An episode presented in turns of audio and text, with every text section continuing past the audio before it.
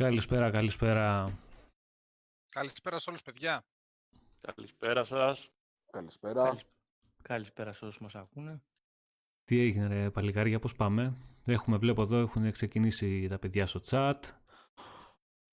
Ο Κρις, ο Λούφι, ο Δέο, ο Μιχάλης ο Καραμπατσής, ο Άλεξ, ο Σπύρος, ο αγαπητός Ντέξτερ Μόργαν και τα λοιπά και τα λοιπά. Θα μαζευτούμε σιγά σιγά. Τώρα μπήκε και ο Νίκος. Καλησπέρα και στον Νίκο και στον Παπουτσί. Λοιπόν, να ξεκινήσουμε πρώτα και ο Νίκος ο Κάτζος.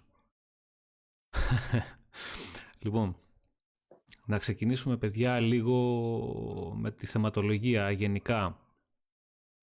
Θα μιλήσουμε λίγο έτσι και για την παρουσίαση των τεχνικών χαρακτηριστικών του, του πι ες φάιβ.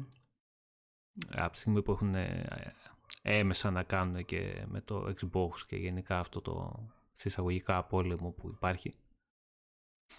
Το console war το λεγόμενο.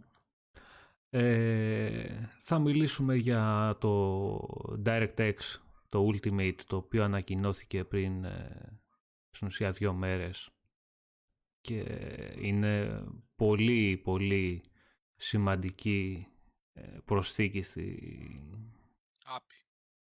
Ναι ρε παιδί μου, εντάξει, Άπη είναι, το ξέρουμε, είναι πολύ σημαντική προσθήκη στη, στη φαρέτρα της Microsoft, να το πω έτσι.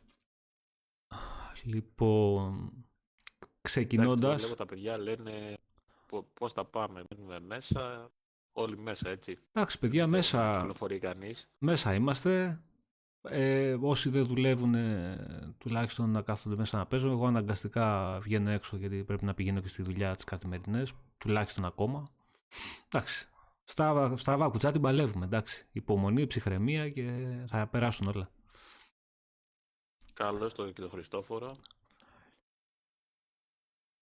Καλώς τα όλα παιδιά, καλησπέρα σε όλα τα παιδιά. Τα, τα λέμε ένα-ένα τα ονόματα και θα... Θα χαθούμε μετά. Θα λοιπόν, θα παρεξηγηθεί κανείς. Ναι, ναι. Ξεχάσουμε κανέναν και θα έχουμε ιστορίες μετά. Λοιπόν, παιδιά, πριν ξεκινήσουμε να πούμε, να κάνουμε έτσι μια μικρή αναδρομή στην αρχή της τωρινής γενιάς και να θυμηθούμε όλοι μας ξανά το χαμό που γινότανε με το... με τη δύναμη του πι ες φορ. Ναι, Βασίλη, λίγο πιο δυνατά γιατί δεν ακούγεσαι καλά. Το δύο χιλιάδες δεκατρία λέω, ναι, ναι. Ε. Με τη δύναμη, άσε τις παρουσιάσεις, άσε τα λάθη που γίνανε στην ι θρι, άσε το τι ακολούθησε μετά, πάμε ξεκάθαρα ναι, από το release των κονσολών και μετά. Τα ότι τα λάθη που γίνανε προηγουμένως από την πλευρά της Microsoft, τα προσπερνάμε, γίνανε, τέλος. Κυκλοφορούν ε, οι κονσόλες. Digital Foundry era ή Digital Foundry εποχή χαρακτήρισε το. Εντάξει, ναι, που αν μη τι άλλο οι άνθρωποι κάνανε σωστά τη δουλειά τους, εννοείται. Δεν κάνανε τίποτα λάθος. Όχι, και συνεχίζουν και την κάνουν σωστά. Ναι, για να δούμε, τώρα θα την κάνουν σωστά, γιατί μπορεί να εμφανιστεί ξαφνικά κάποιος να πει ότι όπα, τώρα δεν την κάνουν σωστά, γιατί Α, στο δεν μας αρέσουν τα αποτελέσματα. Τέλος πάντων, τέλος πάντων. Πάμε παρακάτω, πάμε παρακάτω. Λοιπόν, ε, κατ' εμέ, το μεγαλύτερο συν και η μεγαλύτερη όθηση που πήρε το PlayStation τέσσερα στην αρχή της γενιάς δεν ήταν ούτε η exclusive τίτλοι που είχε, γιατί δεν είχε, τουλάχιστον το, τον πρώτο χρόνο της ζωής της κονσόλας δεν υπήρχαν παιχνίδια. Εντάξει, ενάμιση που... ενάμιση, ενάμιση, που είναι ένα άξια αναφοράς. Ε...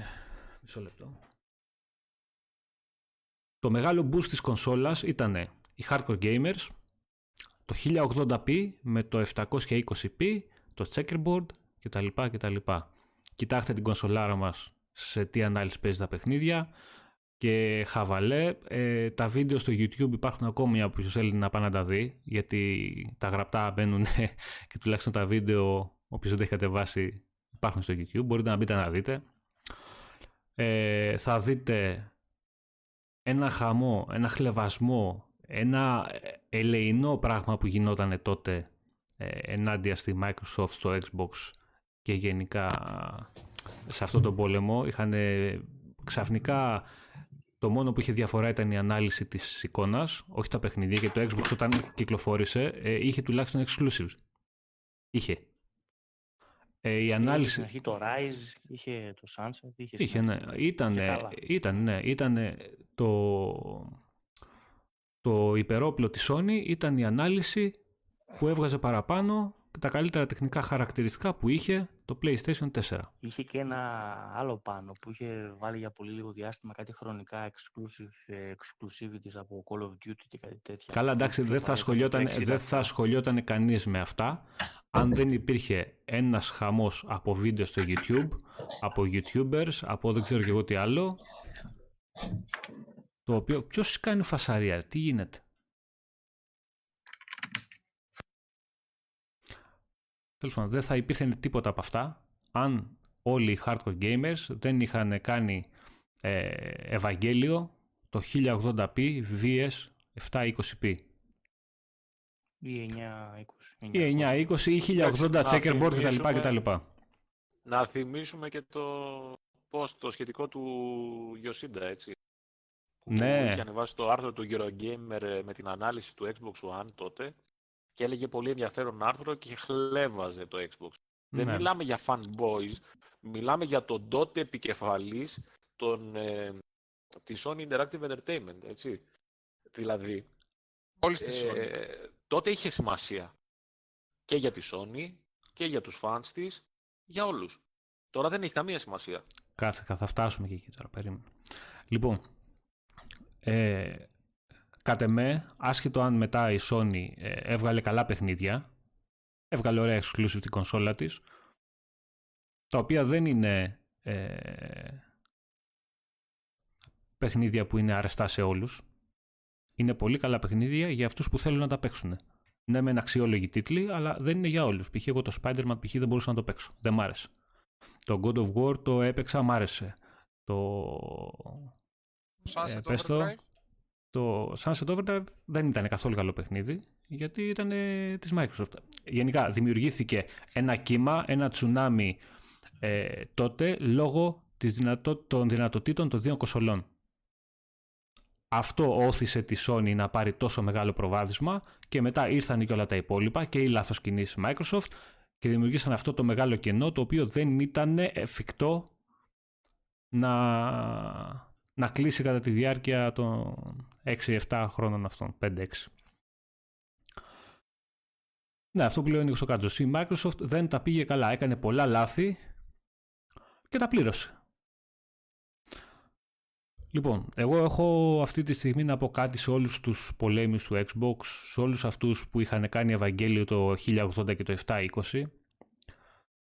Ε, Και σε όλους αυτούς που πιστεύουν ότι το... η διαφορά στην ανάλυση και το... οι δυνατότητες, η διαφορά στις δυνατότητες των κονσολών δεν παίζει ρόλο. Από εδώ και πέρα, αυτό το ποτήρι, το πικρό, θα το πιείτε μέχρι τον πάτο. Και όλα αυτά που έχετε κάνει όλα αυτά τα χρόνια και που έχετε το bullying σε εισαγωγικά που έχετε κάνει στους κατόχους του Xbox, στους όλους θέλανε να αγοράσουν Xbox και γενικά ε, με τον τρόπο που το έχετε επικοινωνήσει θα σας έρθει πίσω. Ξεκάθαρα πράγματα. Το πώς και το γιατί θα το αναλύσουμε και μετά, γιατί πολλοί πιστεύουν ότι η διαφορά στις δύο κονσόλες είναι μικρή. Ε, δεν είναι καθόλου μικρή η διαφορά. Ο καθένας βέβαια μπορεί να το επικοινωνεί όπως θέλει αυτό, αλλά η διαφορά δεν είναι καθόλου είναι μικρή. Το... Ήδη το Digital Foundry μιλάει πάνω. Για μεγαλύτερη διαφορά από την προηγούμενη γενιά. Γενικότερα, σε, σε επίπεδο φιλοσοφίας αρχικά. Ε, ναι, Μιχάλη, θα τα, θα τα πούμε και αναλυτικά μετά. Καλησπέρα και στο Πάνο το Ρετρόπολης. Ποιο είναι κάποιο παιδί ακόμα που δεν έχουμε χαιρετήσει. Όχι, εντάξει. Λοιπόν, προχωράμε. Να πω και για την ανάλυση. Ε, επειδή παλιά ήταν θέμα η ανάλυση στα χίλια ογδόντα, εννιακόσια επτά, είκοσι. Ακόμα και τα εννιακόσια με χίλια ογδόντα, εγώ πάλι την καταλάβαινα. Δηλαδή, όταν είχε πάει το Quantum, ήταν για μένα εφικτή διαφορά και πάλι. Δηλαδή, την καταλάβαινες σε μια χίλια ογδόντα τηλεόραση. Ε, τώρα με τα τέσσερα κάπα και τα Almost K, δεν ξέρω κατά πόσο έχει τόσο πολύ τρομακτική διαφορά. Πάλι την καταλαβαίνει το μάτι, ίσως λίγο πιο δύσκολα. Αλλά θα δούμε διαφορές τώρα στο X-Series και σε performance πάρα πολύ. Και εκεί δεν γίνεται να μην το καταλάβεις. Δηλαδή, όταν αλλού θα πέφτουν τα frame. εκτός από ότι ίσως μια μικρή μεγάλη διαφορά στην ανάλυση, θα έχουμε και σε performance πολύ μεγάλη διαφορά. Και σκιές και φωτισμούς. Αυτά. Εντάξει, ναι. Προσπαθεί να γίνει ένα damage control, συγγνώμη λίγο ρε πάνω. Προσπαθεί να γίνει ένα damage control αυτής της παρουσίασης. Παιδιά, εμείς τώρα θα μιλήσουμε σήμερα γενικότερα με όρους διεθνής βιβλιογραφίας και με βάση τις επίσημες διαφάνειες που παρουσίασε ο Cerny. Και όποιος διαφωνεί, θα πρέπει να διαφωνήσει πρώτα με τη διεθνή βιβλιογραφία, μετά με τις διαφάνειες του Cerny και μετά μαζί μας. Και πιστέψτε με, δεν είναι πάρα πολύ κοντά. Οι διαφορές αυτή τη φορά θα είναι χαώδεις. Δεν θα είναι πι ες φορ Pro, Xbox One X, ούτε base πι ες φορ με το βασικό το Xbox One. Οι διαφορές που θα παρατηρήσετε και στις αναλύσεις και στα frames και ειδικότερα στο Ray Tracing όταν θα είναι ανοιχτό, θα είναι χαώδης, όχι μέρα με τη νύχτα. Λοιπόν, πριν πάμε εκεί Βασίλη, ε, αγαπητέ Πάνο, θες να πεις κάτι εσύ, γιατί σε βλέπω πολύ low profile σήμερα. Όχι, όχι, όχι, όχι, όχι. Εγώ σας παρακολουθώ, δεν έχω... Ωραία, λοιπόν, πριν φτάσουμε να, να αναλύσουμε κομμάτι-κομμάτι και να συγκρίνουμε λίγο έτσι τα χαρακτηριστικά και να μιλήσουμε πάνω σε αυτά, ε, να πούμε λίγο γενικά πώς μας φάνηκε και η παρουσίαση της Sony, γιατί νομίζω όλοι την είδαμε. Γιατί πέρα από ε, κόντρες, αγάπες σε πλατφόρμες κτλ, πάντα μια παρουσίαση από μια εταιρεία έχει ενδιαφέρον, ό,τι και να δείξει. Ε, και εγώ έκασα και την είδα. Θέλω να πείτε λίγο την άποψή σας κι εσείς, το πώς το είδατε όλο αυτό και αν είδατε τίποτα συσσαγωγικά περίεργο για τον τρόπο που λειτουργήσε και παρουσιάστηκε τα χαρακτηριστικά και με τον τρόπο που επέλεξε η Sony να τα παρουσιάσει στον κόσμο. Πάμε. Να κάνω εγώ ένα σχόλιο αρχικά. Ναι. Μιχάλη, Μιχάλη, ξεκινά. Ωραία. Ωραία. Ε, δεν θα σταθώ στο κομμάτι των specs γιατί είναι μια άλλη κουβέντα. Θα σταθώ λίγο στον τρόπο που επέλεξε η Sony να το κάνει. Ε, νομίζω ότι καταρρέει αυτή η λογική που είχαμε για το απίστευτο και καλύτερο στον κόσμο marketing της Sony.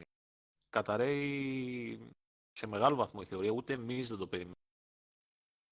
Συμφωνώ απόλυτα. Ε, νομίζω αυτό είναι το βασικό τους πρόβλημα.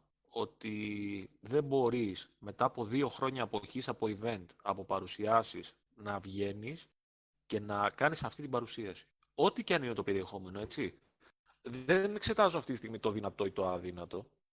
Εξετάζω το ότι δύο χρόνια περιμένει ο κόσμος Sony, όλη η gaming κοινότητα και εμείς, άσχετα το Xbox ή το PlayStation, gamers είμαστε όλοι, περιμένουμε να δούμε νέα για την επόμενη και γίνεται αυτό το, αυτό, αυτό το πράγμα. Για μένα δεν είναι δικαιολογία αυτό που ακούστηκε ότι απευθυνόταν σε developers και ήταν για την τζι ντι σι κτλ. κτλ. Αν ήταν, για, τη, αν, αν ήταν για developers, δεν θα έπρεπε να το δούμε καν. Σωστά. Δεν, δεν μπορώ να καταλάβω. Πέρα, ξαναλέω, δεν κολλάω στα νούμερα αυτή τη στιγμή. Μου δείχνει νέα γενιά. Περιμένει ο κόσμος στη Sony από το Μάιο που βγήκε το άρθρο στο Wired. Ε, και... Ωραία, έχει δίκιο ο Πάνος αυτό που γράφει, ότι κάποιος αντί να ανεβάσει το βίντεο ως μη καταχωρισμένο το ανέβασε ως δημόσιο. Αλλά προφανώς μια εταιρεία, με, μια εταιρεία ως, όπως η Sony δεν μπορεί να, να το κάνει κατά λάθος. Ο κόσμος της το απαιτούσε να δει τι γίνεται, ειδικά μετά τα νέα του Xbox και βγήκαν και έδωσαν αυτό στον κόσμο. Και μάλιστα είπαν συντονιστείτε να δείτε τα νέα κτλ. Οι developers, γιατί λένε ότι απευθυνόντουσαν τους developers. Οι developers αυτό το βίντεο το είχαν δει εδώ και δέκα μέρες.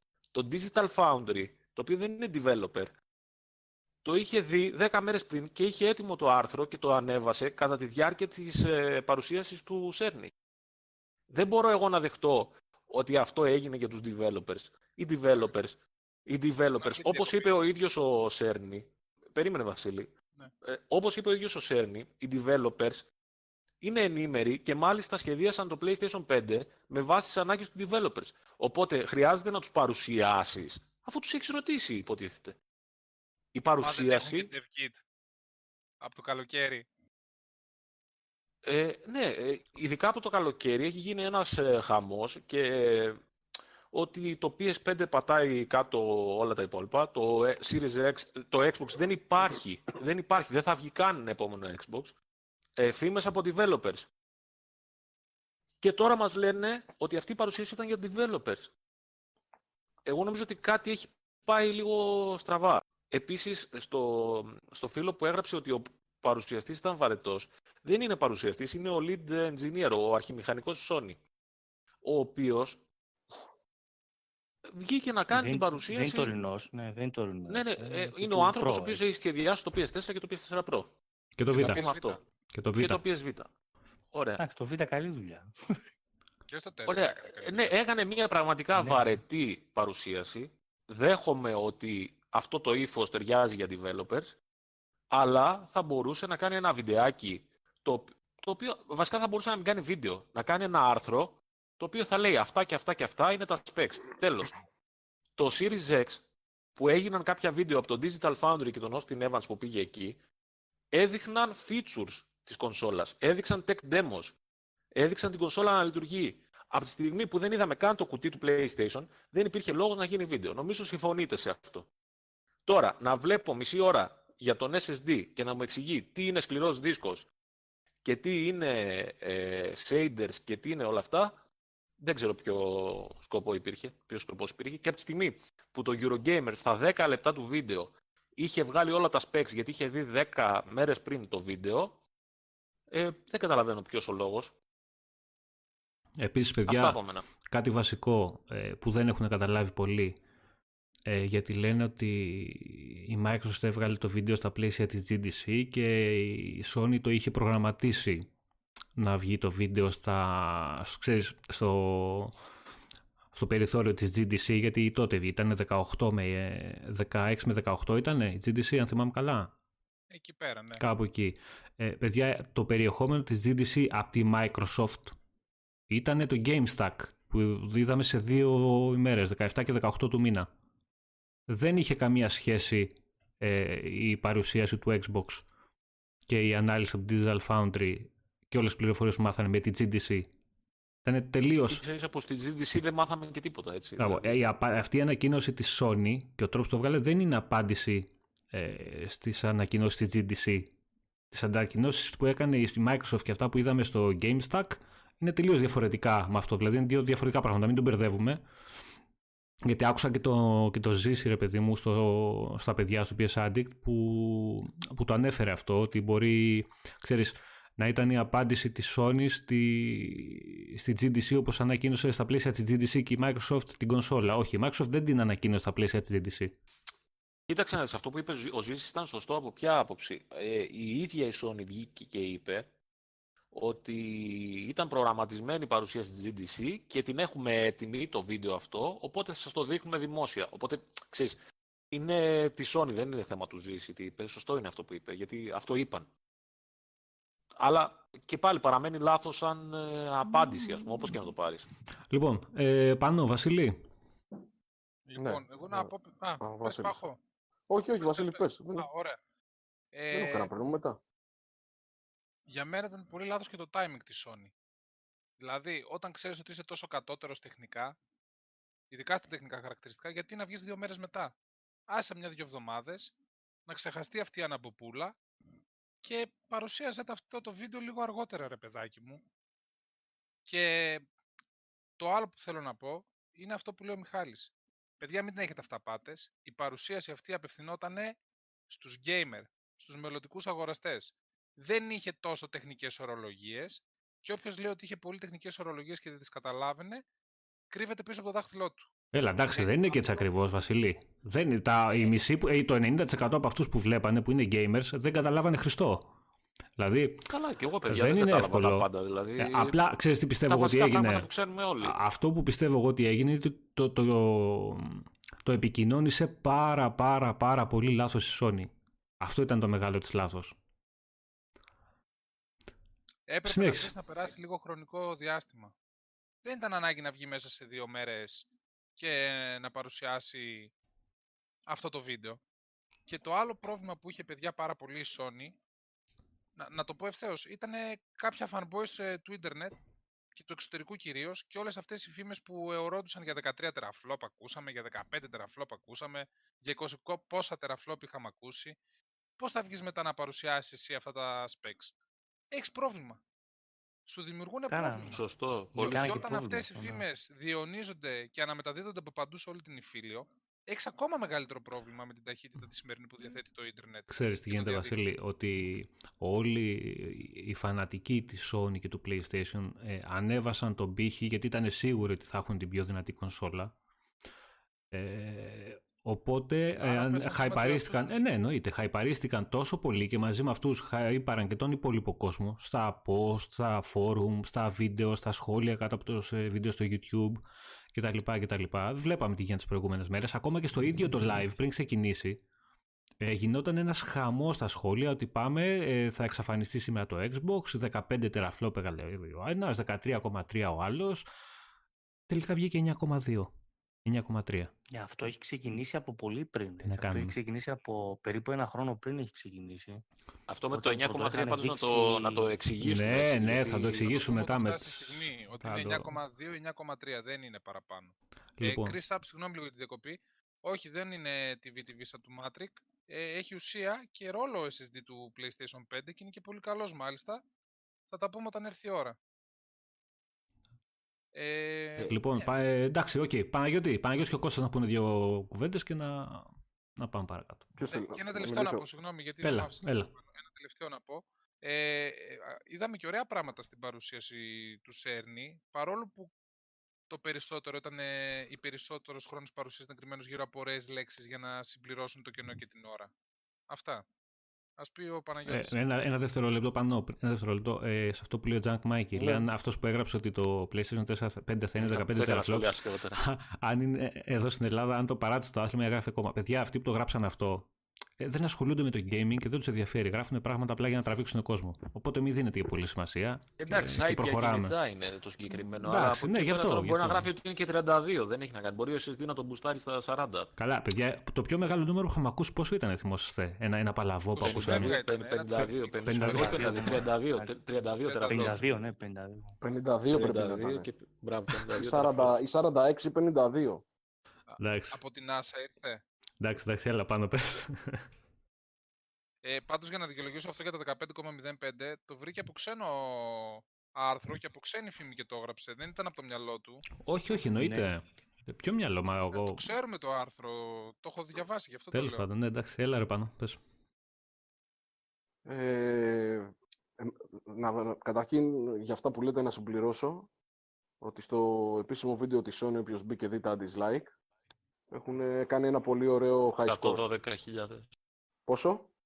εκατόν δώδεκα χιλιάδες το πρωί. Νομίζω, νομίζω κάπου, πάντως πάνω από εκατόν δέκα χιλιάδες σίγουρα. Και έγινε και ε... μια διαγραφή νομίζω. Δεν, δεν το ξέρω. Ξανανέβηκε. Δεν νομίζω, αλλά μπας περιπτώσει, δεν είναι και το θέμα. Ε... Εγώ το μόνο που έχω να πω είναι ότι η Sony σε αυτή την παρουσίαση, πραγματικά το μόνο που πέτυχε ο Cerny είναι την Decapage. Τίποτα άλλο. Ειλικρινά. Δηλαδή, αυτό που μου έκανε πιο πολύ εντύπωση ήταν αυτό. Άλλωστε, αν δείτε και τα σχόλια από κάτω, όλοι μιλούν για το ύφος του Cerny, το πόσο ωραία μιλάει. Το οποίο είναι εκπληκτικό παρεπιπτόντως. Ο άνθρωπος μιλάει, δεν ξέρω πόση ώρα ήταν η παρουσίαση. Μία ώρα και δεν έχει κάνει ούτε ένα, εμ, δεν έχει κάνει ένα τέτοιο πράγμα. Ρομπότ, ούτε μία φορά, παιδιά. Παιδιά, παρατηρήστε το, δεν υπάρχει. Ούτε κάποιος δεν υπάρχει. Τίποτα. Τίποτα. Δεν είναι. Τίποτα. Μία ώρα μιλούσε κατάπαυστα. Μου θύμισε ακαδημαϊκό καθηγητή που κάνει ε, διάλεξη ναι. συνέδριο. Διάλεξη, διάλεξη. Εγώ δεν, εγώ δεν το πίστευα αυτό το πράγμα. Δηλαδή, το βάλα να το ξαναδώ, όχι όλο, έτσι, για αναδιαστήματα, για να το παρατηρήσω αυτό το πράγμα. Έλεγα δεν είναι δυνατόν, δεν, δεν μπορεί να συνέβη. Τώρα από εκεί και πέρα, εγώ αν θέλετε να μιλήσω, εγώ θα μιλήσω ως φανατικός Σονάς. Προχώρη, προχώρη. Θα τα πεις, ελεύθερα. Ναι.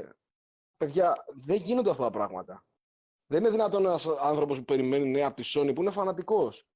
Που έχει κάτσει τώρα δύο χρόνια και περιμένει το event, το event και τα λοιπά, που φεύγουν από τη σι θρι, φεύγουν, λένε ε, ε, ότι θα, θα, θα βγάλουμε πράγματα αργότερα, ξεκινάνε με το The Road του πι ες θρι και τα λοιπά, θα κάθεται να δει αυτό το πράγμα. Δεν υπάρχουν αυτά. Και κάτι είχαν πει για, sorry για τη διακοπή, κάτι είχαν πει για πάρα πολλά μικρά events, μικρά events που θα γινόντουσαν. Πού είναι όλα αυτά τα μικρά events? Ε, τώρα είναι λόγω κορονοϊού, ακυρώνονται όλα. Αλλά εντάξει, εξαφανίστηκε το ένα, εξαφανίστηκε το άλλο, τίποτα δεν εμφανίζονται. Εντάξει, και πριν τον κορονοϊό, είπαν ότι δεν θα πάνε καν στην Gamescom, ας πούμε. Πέρα από την ι θρι. Παιδιά, είναι κοροϊδία απίστευτη. Δεν υπάρχει αυτό το πράγμα. Εγώ πραγματικά έχω παγώσει, δηλαδή δεν ξέρω τι να, τι να πω πια για αυτό το πράγμα που έχει γίνει. Και δεν ξέρω και με ποιο τρόπο μπορούν να το διαχειριστούν πλέον. Δηλαδή, φαίνεται ότι η Sony εδώ και πολύ καιρό έχει πρόβλημα. Και φαίνεται και από τις αλλαγές που κάνεις στο εσωτερικό και από την αδυναμία τους να, να προωθήσουν ένα προϊόν κτλ. Αλλά δεν είναι και το θέμα. Το θέμα είναι ότι, ρε παιδιά, έχετε εκατό εκατομμύρια ανθρώπους πίσω σας. Δεν μπορείτε να σκεφτείτε ότι κάτι πρέπει να τους δώσετε. Είναι δυνατόν αυτό το πράγμα να, να περνάει ως επίσημη παρουσίαση νέας κονσόλας στο, στο ευρύ κοινό? Εγώ να δεχτώ ότι το βίντεο αυτό ήταν φτιαγμένο για την τζι ντι σι τα πάντα. Δεν καταλαβαίνεις ότι αυτό το πράγμα δεν μπορείς να το βγάλεις προς τα έξω όταν είναι η πρώτη φορά που θα ακούσει άλλος για το πι ες φάιβ. Πρέπει να το αλλάξεις λίγο, πρέπει να το τροποποιήσεις. Ωστόσο. Τι θα μου πεις τώρα, δεν είχαν και χρόνο? Δηλαδή, μα δεν το δέχομαι εγώ. Εγώ το καταλαβαίνω απόλυτα. Πραγματικά το λέω τώρα. Εγώ από την άποψη του σονά αγανακτώ. Ότι περιμένει ο άλλος να δει ένα πραγματάκι να του κεντρήσει λίγο το ενδιαφέρον σου. Λέει, δεν γίνεται. Είμαι τόσο καιρό, ας έχω δώσει εδώ πέρα δεκαπέντε μισθούς αυτά τα χρόνια. Δεν μπορεί να ξαφνικά να, να περιμένω και να μην βλέπω τίποτα. Δεν, δεν μπορώ να το καταλάβω εγώ αυτό το πράγμα που γίνεται, ειλικρινά. Και όσο και να το. Να θες να το φέρεις, ας πούμε, να, να, να του πεις ότι μα ξέρεις δεν είναι έτσι κτλ. Παιδιά, κάτι γίνεται λάθος εδώ. Κάτι γίνεται λάθος. Και αυτό το λάθος είναι κακό για όλους μας. Γιατί ξεκινάει, δεν υπάρχει ανταγωνισμός. Βλέπεις ότι μια εταιρεία κοιμάται, οι άλλοι προσπαθεί, δεν αρχίζουν να, να παίζουν. Δηλαδή, αν η Microsoft δεν είχε τόσο επιθετικό marketing, θα μπορούσε αν τα μέχρι τώρα μας έχει δείξει τίποτα και να μην είναι πίσω. Είπες μια λέξη κλειδί, την οποία δεν την είχαμε συνηθίσει τόσα χρόνια. Επιθετικό marketing από τη Microsoft. Ισχύει, βέβαια. Μα αν θες πραγματικά να κάνω μια εκτίμηση του γιατί συμβαίνει αυτό, το μόνο πράγμα που μπορώ να σκεφτώ είναι ότι δεν περίμεναν το επιθετικό marketing της Microsoft, δεν περίμεναν τη δουλειά που έχουν ρίξει και ότι οι τύποι πίστευαν ότι εντάξει, έχουμε εκατό εκατομμύρια πίσω, θα πετάξουμε ένα logo για αρχή, θα πετάξουμε ένα χειριστήριο μετά και ένα Spider-Man δύο στο, στην ι θρι και τελειώσαν όλα. Εγώ πραγματικά ε, δεν μπορώ να, να το καταλάβω το υπόλοιπο. Αυτό πάντως, δεν έχω να πω κάτι πάντως παραπάνω. Είδαμε, είδαμε σχετικά για κονσόλα. Δεν είδαμε τόσο mm. άσχημο κομμάτι hardware. Παιδιά, εντάξει, το πι ες φάιβ είναι ένα τέρας, αλλά τι να κάνουμε. Το άλλο τρώει τα τέρατα για πρωινό. Μα, Ά, μα, εγώ, δεν, εξετάζω, μα δεν εξετάζουμε αυτό αυτή τη στιγμή, έτσι δεν είναι? Την παρουσίαση εξετάζουμε, δεν εξετάζουμε. Ναι, ναι. Αυτή τη στιγμή δεν μιλάμε για τη δύναμη της κονσόλας. Μιλάμε για τον τρόπο που το επικοινώνησε η Sony. Ναι, ακριβώς. Να κάνουμε ένα σχόλιο τώρα εδώ πέρα, επειδή ένας ε, επώνυμος φίλος με ονοματεπώνυμο από ό,τι βλέπω, έκανε ένα σχόλιο ότι δεν ξέρουμε τι λέμε. Οκ, okay, λοιπόν, αφού ξέρουν οι developers, περίμενα λοιπόν το πι ες φάιβ, το οποίο θα είναι εξαιρετικό στα εννιά κόμμα δύο τεραφλόπς, κανένα πρόβλημα. Εγώ κάτι, κάτι ε, θέλω δεν να... υπάρχει κανένα θέμα, αλλά... Εγώ κάτι... Πες μου, Μιχάλη, πες. Ε, εγώ θέλω να κάνω ένα σχόλιο για να μην νομίζουν και τα παιδιά ότι, ας πούμε, εκπροσωπούμε έτσι τη λογική του φανμποϊσμού και δεν ξέρω και εγώ τι. Και θα πάρω ως αφορμή ένα σχόλιο που έκανε ο Πάνος ο Ρετρόπολης, μια και είναι και εδώ και μας ακούει, στο τελευταίο του live που άκουσα, που είπε ότι εντάξει, στα πλαίσια της καζούρας, ας πούμε, και τα λοιπά, είναι λογικό αυτό που γίνεται και θα ακούσουν οι μεν και οι δε και τα λοιπά. Και να μην ξεχνάμε αυτό που είπαμε ότι τι έγινε το δεκατρία και τα λοιπά, και ότι η Sony έχει καλλιεργήσει μια τέτοια λογική, σκοτώνω τον αντίπαλο και το περνάω και στη βάση των fans μου. Ακριβώς. Και σκοτώστε τους Ακριβώς, παντού και στα social και τα λοιπά και κάντε bullying. Και ξέρουν όλα τα παιδιά που είναι στο Xbox Community ε, τι έχουν ακούσει από τους φίλους τους, από τον γείτονα, από την οικογένειά τους. Που έχ... Τα παιδιά, ας πούμε, που έχουν PlayStation και είναι φανατικοί, έχουν ακούσει τα απίστευτα. Λογικό δεν είναι και αυτό που γίνεται σήμερα? Μιχάλη, αρκεί να δηλαδή μην νομίζετε σε... ότι, εδώ, ότι εδώ ήρθαμε να πούμε ότι είμαστε οι Xbox fans και ήρθαμε να τα πούμε όλα πράσινα γιατί είμαστε εδώ πέρα ε, οι τσουκαλάδες του gaming. Λέμε αυτό που βλέπουμε. Και για τον ες ες ντι της Sony θα πούμε τα καλά και για, το, για την τζι πι γιου του Xbox θα πούμε τα καλά. Δεν έχει να κάνει. Λοιπόν, ε, Παναγιώτη, έχεις να συμπληρώσεις κάτι άλλο εσύ σχετικά με τη... Εγώ αυτό που θέλω να πω είναι ότι βαρέθηκα τόσο καιρό να ακούω ότι οι developers λένε ότι το... Το μηχάνημα σκοτώνει, το μηχάνημα είναι ότι καλύτερο κτλ. Ρε παιδιά, μα τα λέγανε οι developers, τότε για ποιο λόγο κάνατε το βιντεάκι αυτό που είναι για τους developers? Και από ποιους developers τα λέ... ακούσαμε? Περίμενε, μισό, μισό λεπτό. Developers, από τους first δεν part, ξέρω ρε εσύ, εγώ έβλεπα συνεχώς και από... Κάτσε, αχ κόλλησα. Και από ένα third party studio, μωρέ, third party λέω, από ένα multiplatform. Βασίλη, εγώ έβλεπα leakers που λέγανε ότι οι developers μας λένε ότι δεν υπάρχει καλύτερη κονσόλα, είναι τέρας. Ε, δεν παίζει κτλ. Ωραία, αφού τα λέγανε όλα αυτά οι developers τόσο καιρό, τότε γιατί κάνατε βίντεο για τους developers, αφού τα ξέρουν ήδη. Υπόψη, κάτι σημαντικό. Αν δεν κάνατε βίντεο, συγγνώμη Πανώ, συγγνώμη. Ναι, ναι, ναι, αν δεν κάνατε βίντεο για τους developers, για ποιον το κάνατε ρε παιδιά αυτό το βίντεο? Και στην τελική, για μένα το ξαναλέω, αυτό το πράγμα δείχνει ασέβεια στον κόσμο σας. Έχετε εκατό εκατομμύρια ανθρώπους πίσω.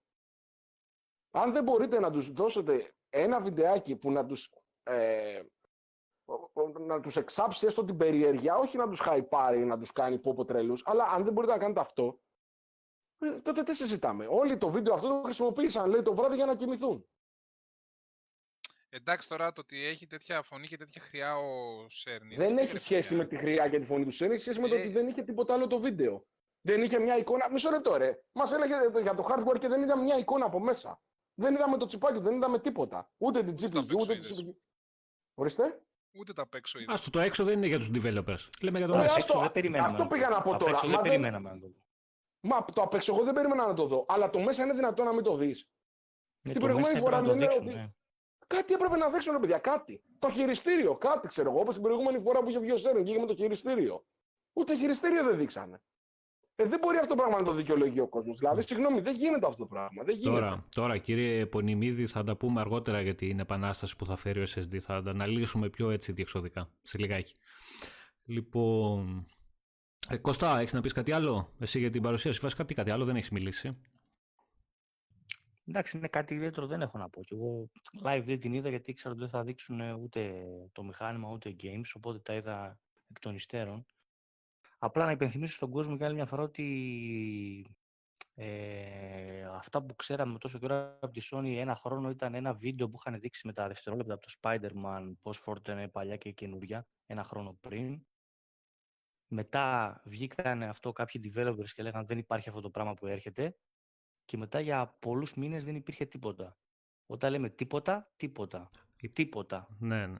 Κάτι φήμες και ξαφνικά ήρθαμε στο χθες προχθές σε αυτή την παρουσίαση που ουσιαστικά ήταν τρίχες. Δεν γίνεται δηλαδή με ένα τόσο πολύ τίποτα να έχεις αυτή την παρουσίαση. Γι' αυτό υπάρχει το κράξιμο. Ε, η πλάκα Αυτά. είναι ότι όταν είχαν βγει φήμες για την, την πιο γρήγορη κονσόλα πι ες φάιβ και πολύ καλύτερη του Xbox, ε, να θυμίσουμε, γιατί πολλοί δεν θα το ξέρουν ή δεν θα το θυμώνται, ότι ακόμα τότε dev kits του Xbox δεν είχαν δοθεί σε κανένα developer. Τότε. Αλλά ήταν πολύ πιο γρήγορο το πι ες φάιβ. Αυτό. Ε, κάτι λέει και αυτό. Λοιπόν, να πω λίγο έτσι και εγώ. Να πω ότι ο ες ες ντι ε, δεν προσφέρει ούτε μισό frame παραπάνω. Ε, θα τα πούμε μετά, Βασίλη, θα τα αναλύσουμε μετά. Μην λέμε ξεχωριστά, θα τα πούμε όλα εκεί. Το καθένα στον καιρό του. Λοιπόν, εγώ τι είδα. Και να πω και το πολύ εύστοχο σχόλιο του Μιχάλη. Η Ready Anton ήταν το third party, το multiplatform studio. Ναι, το γράφω τώρα και να μην τα λέμε τώρα εδώ πέρα. Ε. Απλά να ξέρουν τα παιδιά τι συζητάνε. Εγώ, παιδιά, έκατσα και είδα το βίντεο εδώ από το, το live που έκανε ο Ζήσης. Από το πι ες Addict, γιατί εντάξει δεν συμμετείχα, αλλά ξέρεις καθόμουν και έβλεπα για τα σχόλια στα παιδιά στο chat κτλ. κτλ. Ε...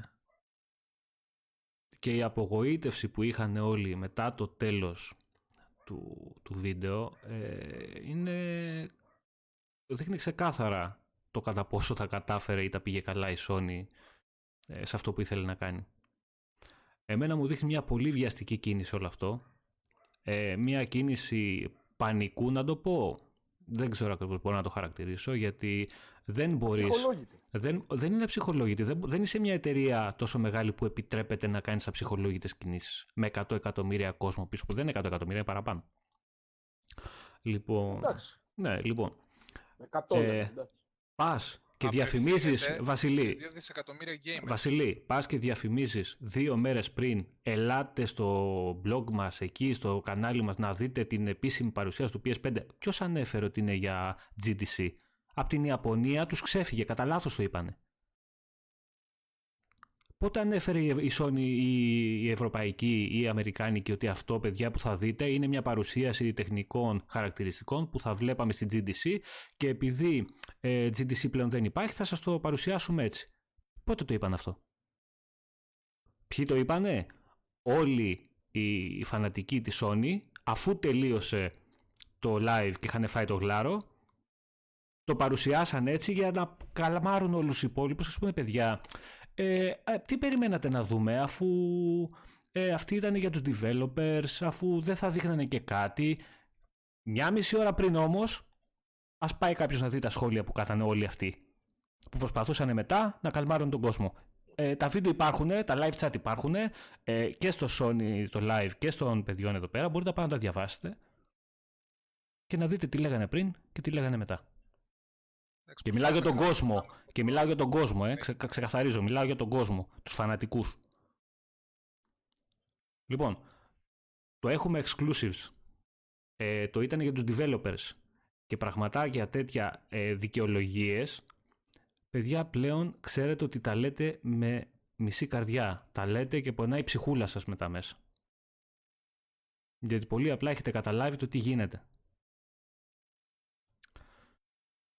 Επίσης, παιδιά, ναι, αυτό που λένε για τα παιδιά εδώ, όποιος πιστεύει ότι το ες ες ντι κάνει τόσο μεγάλη διαφορά και δεν παίζει ρόλο τα τεχνικά χαρακτηριστικά, παιδιά, μπορεί να πάει να βάλει στο πι ες φορ τώρα έναν ες ες ντι και να μην αλλάξει κονσόλα. Όλα κομπλέ θα είναι. Ναι. Εγώ σκέφτομαι να πάρω ένα σκέτο ες ες ντι και να παίζω πέρα.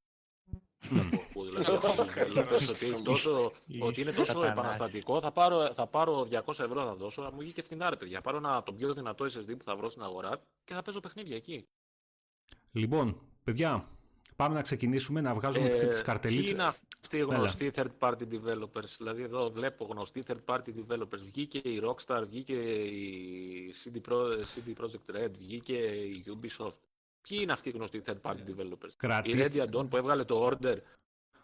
Κρατήστε τώρα, τα αυτά, τα, αυτά που έχουν πει οι developers εδώ και τόσα χρόνια ότι είναι πολύ καλύτερο, είναι ίδια, να το ξέρετε και θα το δείτε στην πορεία, με τα δεκατρία κόμμα τρία τεραφλόπς και τα δεκαπέντε κόμμα πέντε τεραφλόπς που κυκλοφορούσαν.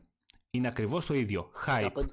Και το hype, δεκαπέντε, παιδιά. δεκαπέντε κόμμα μηδέν πέντε πάνω. Ναι, sorry, συγγνώμη, έφαγα μηδέν κόμμα πέντε τεραφλόπ. Έβαλες μηδέν κόμμα σαράντα πέντε παραπάνω. Ναι, ναι. Και όλα αυτά ε, θα βγουν στην πορεία και όταν θα κυκλοφορήσουν τα πρώτα συγκριτικά, εκεί θα δούμε τι ρόλο παίζει ο δίσκος και ποιο είναι πιο δυνατό στα χαρτιά και ποιο είναι στην πραγματικότητα κτλ, κτλ. Λοιπόν, να ξεκινήσουμε λίγο να δούμε τα χαρακτηριστικά των δύο κονσολών και να τα συγκρίνουμε και να μιλήσουμε πάνω σε αυτά διεξοδικά για το καθένα. Οπότε πάμε, έχουμε ετοιμάσει κάποιες καρτελίτσες εδώ πέρα που θα τις παρουσιάσουμε να μιλήσουμε εδώ και πάμε στην πρώτη που έχει να κάνει με τη σι πι γιου. Okay, να σημειώσω ότι στη σι πι γιου και τη τζι πι γιου έχω προσθέσει τη σημείωση ότι έχουν δυνατότητα για ες εμ τι στο πι ες φάιβ. Δεν υπάρχει δυνατότητα αυτή στα χαρτιά, δεν υπάρχει πουθενά επίσημα ότι λειτουργεί σε ες εμ τι ε, η σι πι γιου ή η τζι πι γιου του πι ες φάιβ. Οπότε και που θα το δείτε, γιατί ήταν λάθος από εκεί που τα τράβηξα, από εκεί που θα το δείτε είναι σαν να μην το βλέπετε. Λοιπόν, έχουμε και λέμε πι ες φάιβ. οκτώ πύρινος Zen δύο ε, στα τρία κόμμα πέντε γιγαχέρτζ ε, με variable μέχρι, βα, ναι, μέχρι τρία κόμμα πέντε γιγαχέρτζ μέχρι τρία κόμμα πέντε ε, στα τρία κόμμα οκτώ του Xbox, στα τρία κόμμα έξι Ε, χαμηλότερη συχνότητα. Αλλά αν... θα είναι σταθερό είτε, ναι. είτε στη μία είτε στην άλλη επιλογή, ναι. έτσι. Ε, είναι στο χέρι το, του το developer. Το variable frequency σημαίνει ότι παίζει. Ναι. Έχει ε, διακυμάνσεις, ναι, σωστό. Του Xbox Ενώ, είναι στο Xbox χέρι του developer τρία κόμμα οκτώ και είναι στο χέρι του developer ξεκάθαρα στο πώς θα το τρέξει, τι θα επιλέξει. Που οι περισσότεροι από ό,τι έχω καταλάβει ναι, και από αυτά και... που έχω διαβάσει θα το τρέχουν στα τρία κόμμα οκτώ γιατί το... μιλάμε για μια σταθερή συχνότητα η οποία δεν δημιουργεί κανένα πρόβλημα στον επεξεργαστή. Εντάξει, δεν είναι ούτε... Βρο... Και, ούτε... Μια και μιλήσαμε πάνω, μια και μιλήσαμε για γνωστούς third-party developers, να πούμε ότι βγήκαν ήδη third-party developers και είπαν ότι προτιμούμε να αναπτύσσουμε σε, σε σταθερούς χρονισμούς παρά σε χρονισμούς που παίζουν πάνω κάτω. Ναι, γιατί δεν Έτσι. θέλει κανένας developer να του πετά στο μπαλάκι. Κανένας. Όλοι θέλουν να έχουν σταθερές γραμμές και να δουλεύουν πάνω σε αυτές. Ε, αυτό το, όλα τα tweak που είναι ε, στη διακριτική ευχέρεια του developer, να ξέρετε ότι κατά ενενήντα τοις εκατό, για να μην πω ενενήντα εννέα τοις εκατό, θα τα εκμεταλλευτούν μόνο οι first party developers. Και αυτό θα ζοριστούν, δεν θα γίνει και με τη μία. Έτσι, μετά τον ενάμιση χρόνο και αυτά θα αρχίσουν να έχουν σωστά. Κατευθείαν θα γίνει Κώστα εξαιτίας του DirectX δώδεκα Ultimate. Λοιπόν, ναι, θέλετε στη σι πι γιου να συζητήσουμε τίποτα άλλο πάνω? μήπως να, να εξηγήσουμε στα παιδιά τι είναι το ες εμ τι και γιατί παίζει τόσο σωστά. Βεβαίως, βεβαίως, αμέ, ναι. Θες να το πεις εσύ ή να τον αλάβω εγώ να το πω, πες άμα μπορέσω. Πες το γιατί πίνω καφέ. ε, εγώ να κάνω μια ερώτηση. Ο James Cooper τώρα που λέει ο ονομάτιος εδώ είναι ο γνωστός από την Insomnia, το First Party Studio της Sony, ή αναφερόμαστε σε ένα άλλο? Φαντάζομαι είναι κοινό το επίθετο. Εντάξει, παιδιά, δεν έχει σημασία ποιος το είπε. Έχουν βγει ένα σωρό επίσημα ξέρεις, και, και λένε ο καθένας το δικό του. Εδώ μιλάμε για τα στοιχεία που έχουμε αυτή τη στιγμή. Okay. Ε, έχουν μιλήσει και για αυτά που ξέρουμε μέχρι τώρα τα χαρακτηριστικά. Ένα σωρό ειδικοί στο, στα τεχνολογικά κομμάτια και που μπορούν να λύσουν πολύ καλύτερα αυτά που λέμε εμείς αυτή τη στιγμή. Και έχουν αποφανθεί. Εγώ απλά σχολιάζω γιατί τα παιδιά θέλουν να ενημερωθούν και όσοι δεν είδαν και τι έγινε και τα λοιπά. Και αποπροσανατολίζεται η συζήτηση με αυτά που λέμε τώρα, που βλέπω σε μερικά σχόλια. Εμένα μου άρεσε πάρα πολύ, μια που συζητάνε εδώ για τους μεγάλους developers και το τι λέει ο καθένας, μου άρεσε πάρα πολύ η δήλωση της σι ντι Projekt Red για το Smart Delivery του PlayStation πέντε. Άρε σατανά. Όχι, αυτό είναι καλή τέτοια. Αυτό είναι σωστή. Δεν είπαν τίποτα. Κουβέντα. Το οποίο έτσι, θα έπρεπε να απαντηθεί πάρει, για μένα δηλαδή, πιο σημαντικά και από τα back of the band. Ακριβώς. Αυτό που, λέει, αυτό που λέει ο Κώστας είναι το θέμα, ότι θα έπρεπε να βγεις να πεις κάτι σε αυτό το τομέα όταν βγαίνει η σι ντι Projekt Red, μία από τις πιο hot εταιρείες, ας πούμε, αυτή την περίοδο και κάνει αυτή τη δήλωση που στηρίζει την πολιτική του Xbox και στην ουσία μπαίνει και μέσα η ίδια. Θα πρέπει να βγει η Sony τουλάχιστον αφού έκανε μετά να απαντήσει σε αυτό το πράγμα. Και δεν είπε τίποτα, κουβέντα. Καλά, είναι πολλά τα ερωτήματα που μείνουν αναπάντητα, οπότε δεν θα μας κάνει σίγουρα, αλλά αυτό. Τέλος πάντων, εντάξει, οκ. Ναι, έχεις δίκιο όμως, μεγάλο αυτό που λες. Όχι, όχι. Ε, εντάξει, εντάξει. Λοιπόν, μίλα για ες εμ τι, Βασίλη. Λοιπόν, παιδιά, να καταλάβουμε για ποιο λόγο είναι τόσο σημαντική η προσθήκη του ες εμ τι στον επεξεργαστή. Καταρχάς, ες εμ τι σημαίνει Simultaneous Multithreading, το οποίο είναι μια τεχνική το οποίο ε, βελτιώνει κατά πάρα πολύ τη συνολική απόδοση και επίδοση των σι πι γιου και το οποίο συνήθως επιτυχάνεται με μια τεχνική το οποίο το λένε hardware multithreading. Το ες εμ τι ε, ή το, το simultaneous multithreading ε? είναι όταν ο developer δεν εστιάζει σε ένα πυρήνα αλλά το πολυπύρινο. Το... Όχι. Όχι, όχι. Μπερδεύεις το, τους πολλαπλούς πυρήνες με το multithread. Το thread, ένας, πυρίνα, ένας επεξεργαστής μπορεί να έχει παραπάνω από έναν πυρήνες, ειδικά στη, στο δύο χιλιάδες είκοσι. Στον mm-hmm. κάθε πυρήνα όμως μέσα υπάρχουν κάποια threads. Γι' αυτό λέμε ότι έχει δεκαοκτώ ah, okay. threads ναι, ναι, ναι. και ο ένας okay. και ο άλλος επεξεργαστής. Ωραία. Μέσα στον κάθε πυρήνα λοιπόν του επεξεργαστή υπάρχουν τα threads τα οποία στην κώδικα προγραμματισμού επεξεργάζεται παράλληλα δεδομένα σε σχέση με το βασικό στοιχείο που θέλει να επεξεργαστεί η σι πι γιου. Οπότε, όταν έχεις simultaneous multithreading ή αλλιώς ες εμ τι, επεξεργάζεσαι πολλά παράλληλα δεδομένα ταυτόχρονα με το κύριο μέρος που επεξεργάζεται ο ένας πυρήνας του επεξεργαστή. Δηλαδή, να το πω πολύ μπακάλικα, το οποίο είναι λάθος όπως θα το πω, είναι σαν να έχουμε έναν οχταπύρινο και σε κάθε ένα πυρήνα να τον, κάνεις, να τον μετατρέψεις σε υποδιαιρέσεις. Αν μπορώ να το πω έτσι πιο απλά. Στην ουσία το ες εμ τι επιτρέπει πολλαπλά ανεξάρτητα νήματα επεξεργασίας να εκτελούνται στο παρασκήνιο. Και αυτό οδηγεί σε καλύτερη υλοποίηση και επεξεργασία δεδομένων. Τα Βασίλη, οποία γίνονται και πιο γρήγορα κάτι. και πιο... Μισό λίγο να τελειώσω, γίνονται και πιο γρήγορα, αλλά καταναλώνουν και λιγότερη ενέργεια από τον επεξεργαστή. Σε ρεύμα, σε βατ. Ωραία, πάνω σε αυτό θέλω να σε ρωτήσω τώρα κάτι. Επειδή είδα το βίντεο του Austin Evans, ο οποίος, δεν θυμάμαι αν ήταν σε αυτόν ή στο Digital Foundry, αλλά νομίζω στον Austin Evans, είπε ότι ε, μια και με τη βασική λειτουργία στα τρία κόμμα οκτώ γιγαχέρτζ είναι υπεραρκετή, τέλος πάντων, η δύναμη του επεξεργαστή για να αναπτύξουν εκεί τα παιχνίδια, ότι οι περισσότεροι θα πάνε εκεί. Υπάρχει λογική γι' αυτό, γιατί το ένα ή γιατί το άλλο? Ναι, υπάρχει μια λογική, η οποία δεν ξέρω αν είναι ακριβώς σωστή. Ε, θα πάνε εκεί πέρα γιατί θα κολλήσω τον DirectX δώδεκα Ultimate, παιδιά, το οποίο θα το αναλύσουμε αργότερα προς το τέλος μάλλον της συζήτησης. Ναι, ναι. Ε, ωραία.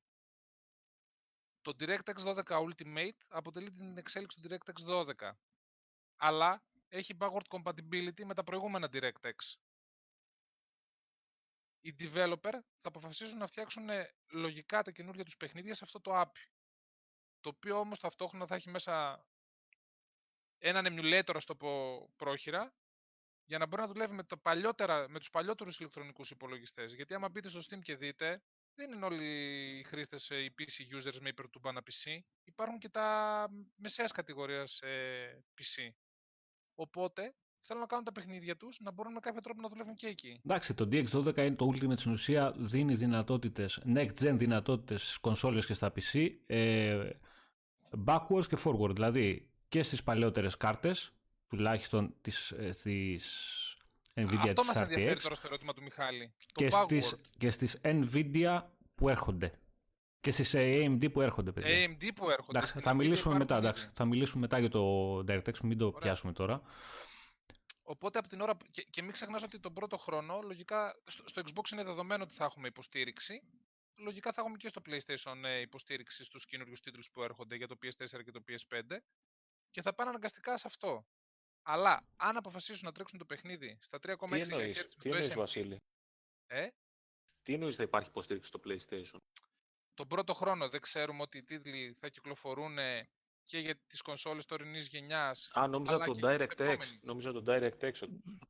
Ναι, έτσι, όχι. Δεν εννοούσα αυτό απλά. Θα τα φτιάχνουν στο DirectX δώδεκα Ultimate. Ναι, γιατί η Sony είπε ότι έχει άλλο πρωτόκολλο. Αλλά επειδή το backward compatibility υποστηρίζει αυτό, κάνει αυτόματα το downgrade, ρε παιδάκι μου, να το πω έτσι. Και να παίζει και στις προηγούμενες κονσόλες. Ναι, απλά το PlayStation πέντε δεν θα έχει DirectX. Δηλαδή δεν να... μπορεί να έχει DirectX πέντε. Ναι, δώδεκα. Ναι, ναι, δεν μπορεί. Και είπαν ότι θα έχει ένα άλλο πρωτόκολλο. Δεν θυμάμαι τώρα το όνομα του συζητήματος. Στο Vulkan είναι ένα add-on, ένα έξτρα, μια δυνατότητα είναι που είναι. Της έι εμ ντι, που θα... πρόσεξε, που, πρόσεξε, που θα μπει και για το ναι. Ray Tracing, το οποίο δεν υπάρχει ακόμα. Και το ότι δεν υπάρχει ακόμα θα το συζητήσουμε μετά, ό,τι έχει να κάνει με την τζι πι γιου. Τώρα, ή το δικό μου internet κόπηκε. Όχι, όχι, σε ακούμε, Βασίλη. Ναι, εγώ δεν σας άκουσα.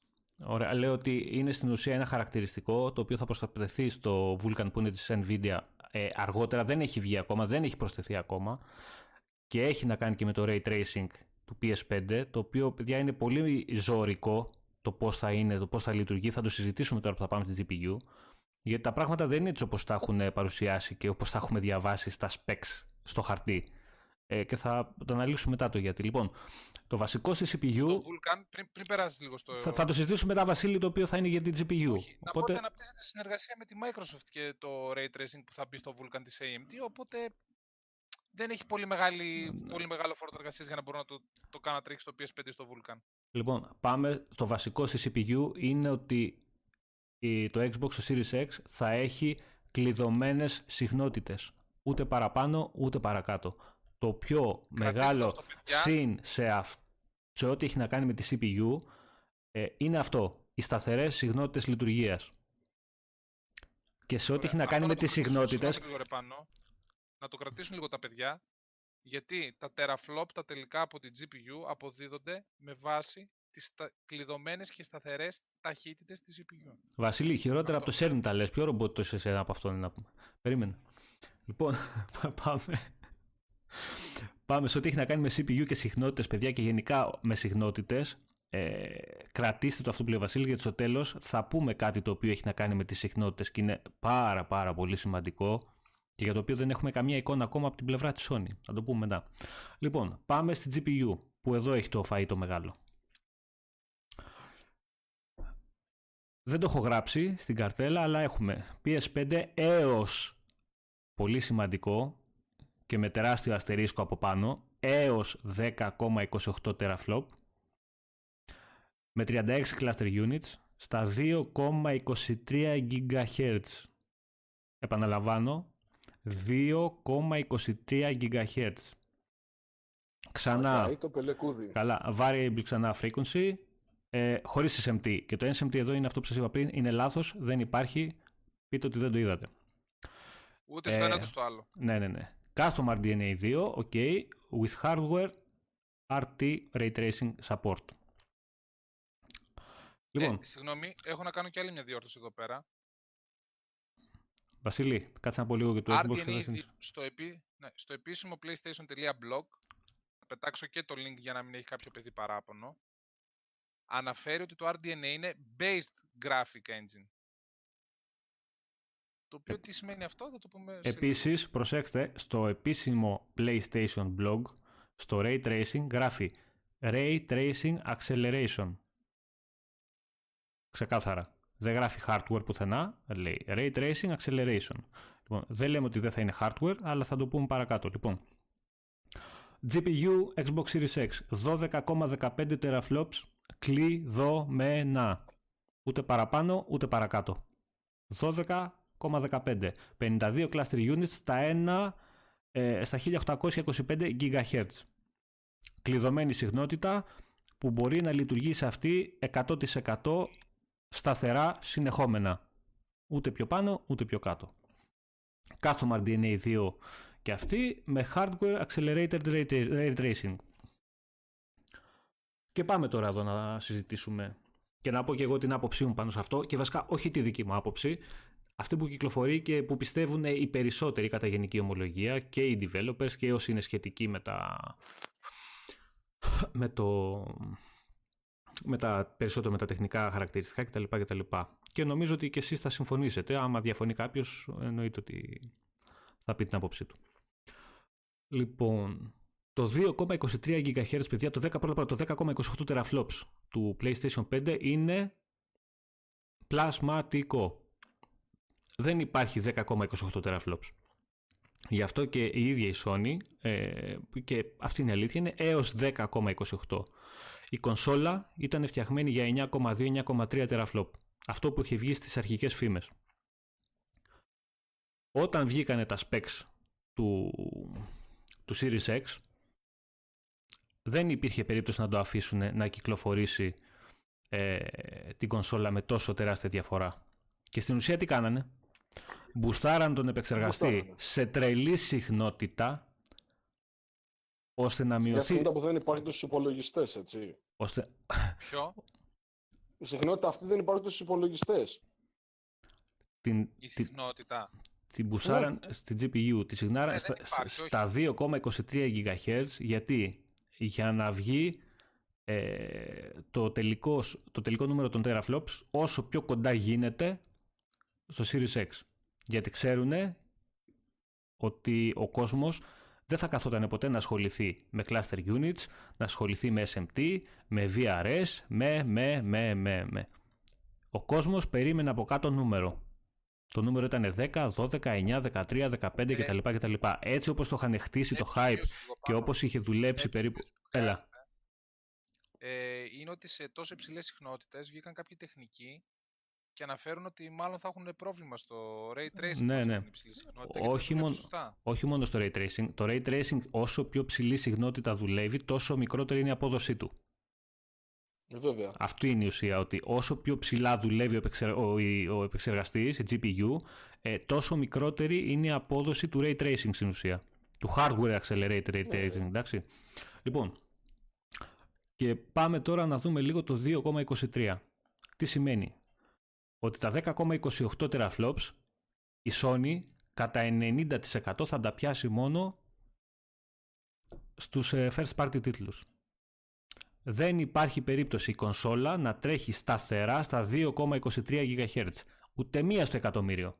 Ούτε μία στο εκατομμύριο. Άρα το δέκα κόμμα είκοσι οκτώ teraflops δεν υφίσταται. Είναι απλά το maximum. Το δώδεκα κόμμα δεκαπέντε του Series X είναι σταθερό.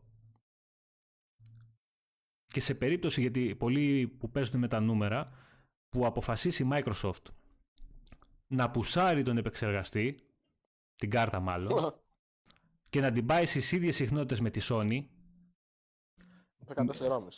Μιλάμε για δεκατέσσερα κόμμα πέντε μεγαφλόπς. Τεραφλόπς, ρε. Ε, τεραφλόπς, ναι, sorry, sorry, sorry, sorry, sorry, sorry, ναι, ναι. Δεν πειράζει, τεραφλόπς. Άρα καταλαβαίνετε γιατί, γιατί διαφορά μιλάμε.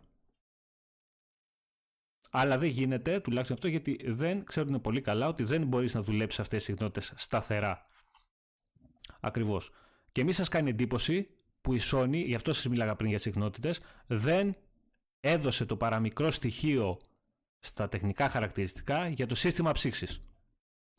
Γιατί, mm. γιατί ακόμα δεν έχουν βρει σύστημα ψήξης και το είπαν οι ίδιοι ότι ακόμα το δουλεύουμε, που να μπορεί να ψήξει αυτή την κονσόλα στα δύο κόμμα είκοσι τρία γκιγκαχέρτζ.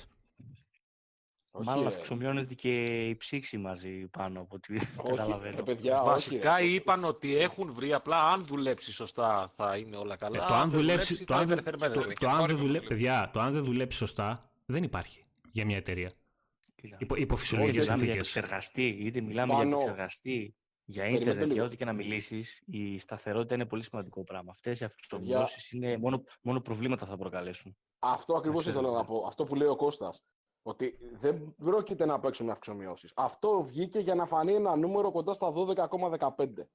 Θέλω να πιστεύω, αν, αν λειτουργούν με, με ένα ίχνος μυαλού, με κάποιο τρόπο, ότι πριν κυκλοφορήσει η κονσόλα, με κάποιο update μετά, δεν ξέρω αν, κατά πόσο είναι εφικτό κτλ., θα ρίξουν αυτές τις ταχύτητες. Δεν μπορεί να τις κρατήσουν εκεί πέρα. Παιδιά, θα παίρνει φωτιά.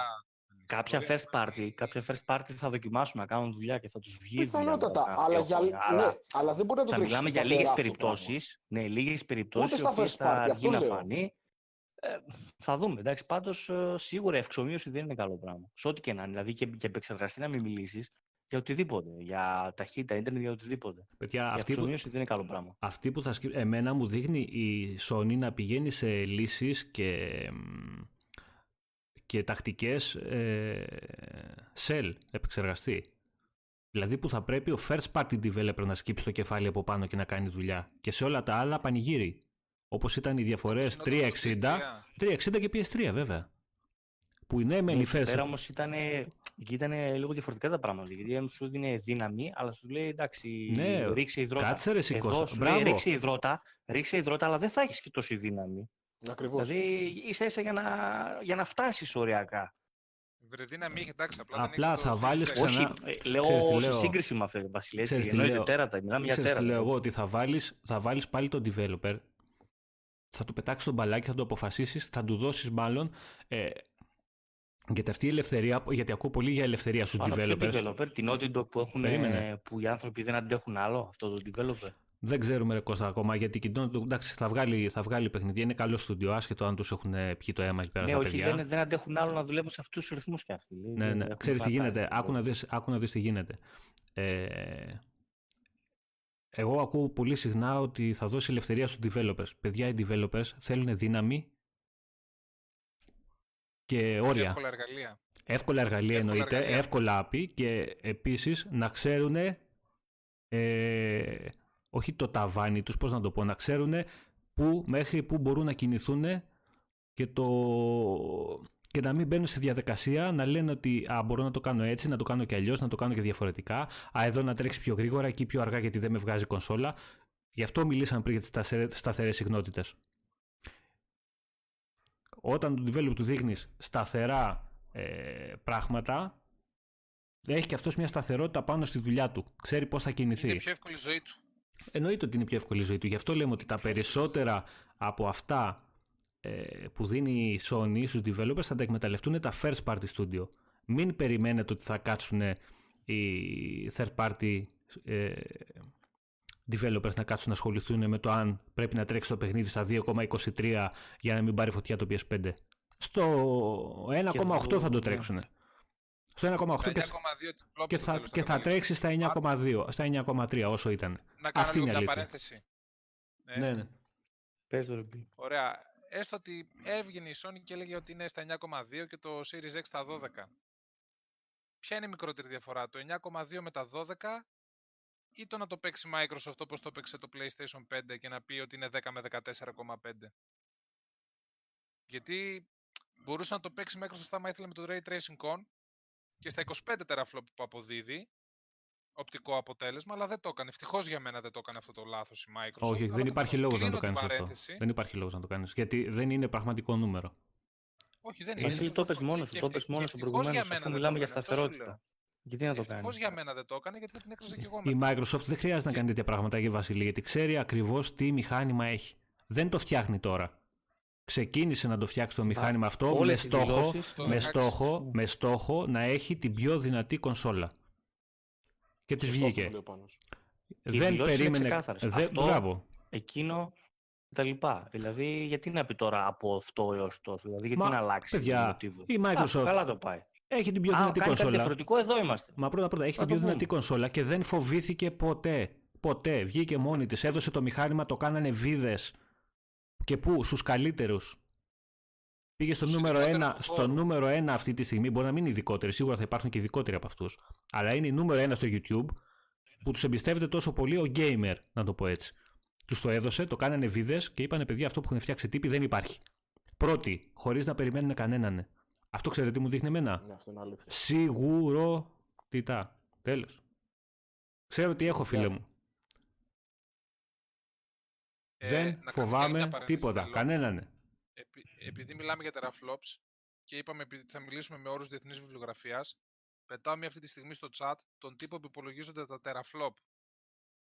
Όταν φτάσουμε στο αρ ντι εν έι, ο τύπος αυτός μεταβάλλεται, θα τον πετάξω μετά. Για να καταλάβουν για ποιο λόγο τους είπαμε ότι οι πυρήνες πρέπει να έχουν σταθερή συχνότητα τα παιδιά, γιατί τους είπαμε να το έχουν στο πίσω μέρος του μυαλού τους. Λοιπόν, να προχωρήσουμε λίγο, να πάμε και στη, και στη μνήμη. Ε, βασικά, Βασίλη, θες να πεις τίποτα άλλο για το, για το Ray Tracing? Για, γενικά, παιδιά, να ξέρετε ότι αυτά που έχουν βγει τώρα με ανθρώπους που τα έχουν αναλύσει ε, πιο διεξοδικά, ε, η διαφορά στη δυνατότητα των κονσολών, στη δύναμη που θα βγάζουν οι τζι πι γιου, είναι γύρω στο σαράντα τέσσερα τοις εκατό. Μα το, το αυτή είναι η διαφορά που θα βγάζει.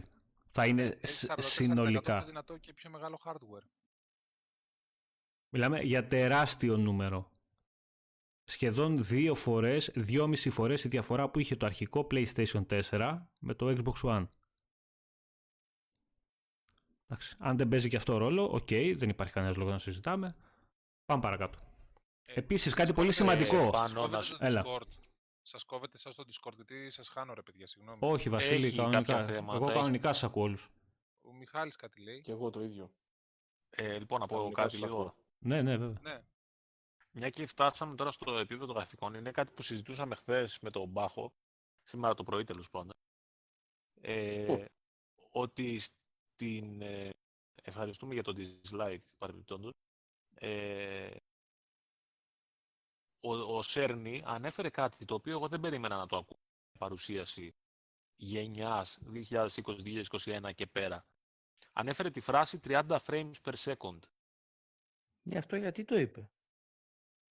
Γιατί λίγο εγώ το έφερα. Το ανέφερε σίγουρα. Δεν ξέρω. Πάνω σε τι δεν ξέρω γιατί μπαίνουμε σε αυτήν την κουβέντα. Δεν ξέρω γιατί... Δεν ξέρω, οι developers δηλαδή που είναι τόσο ικανοποιημένοι θέλουν τριάντα frames per second frame rate στα παιχνίδια τους. Άμα θέλουν καθαρό φορ κέι. Αυτό, αυτό ζήτησαν, αυτό ζήτησαν. Μα συγγνώμη, εδώ είδαμε demo εκατό πλας εφ πι ες στο Gears φάιβ και μιλάμε για τριάντα ακόμα. Και εκατόν είκοσι το multiplayer, το είπαμε. Σε patch το οποίο φτιάχτηκε μέσα σε δύο εβδομάδες και δεν έχει ολοκληρωθεί. Δεν ξέρω, εξηγήστε μου το γιατί δεν το καταλαβαίνω. Yeah. Και δεν το λέω ούτε ειρωνικά ούτε τίποτα. Δεν το καταλαβαίνω.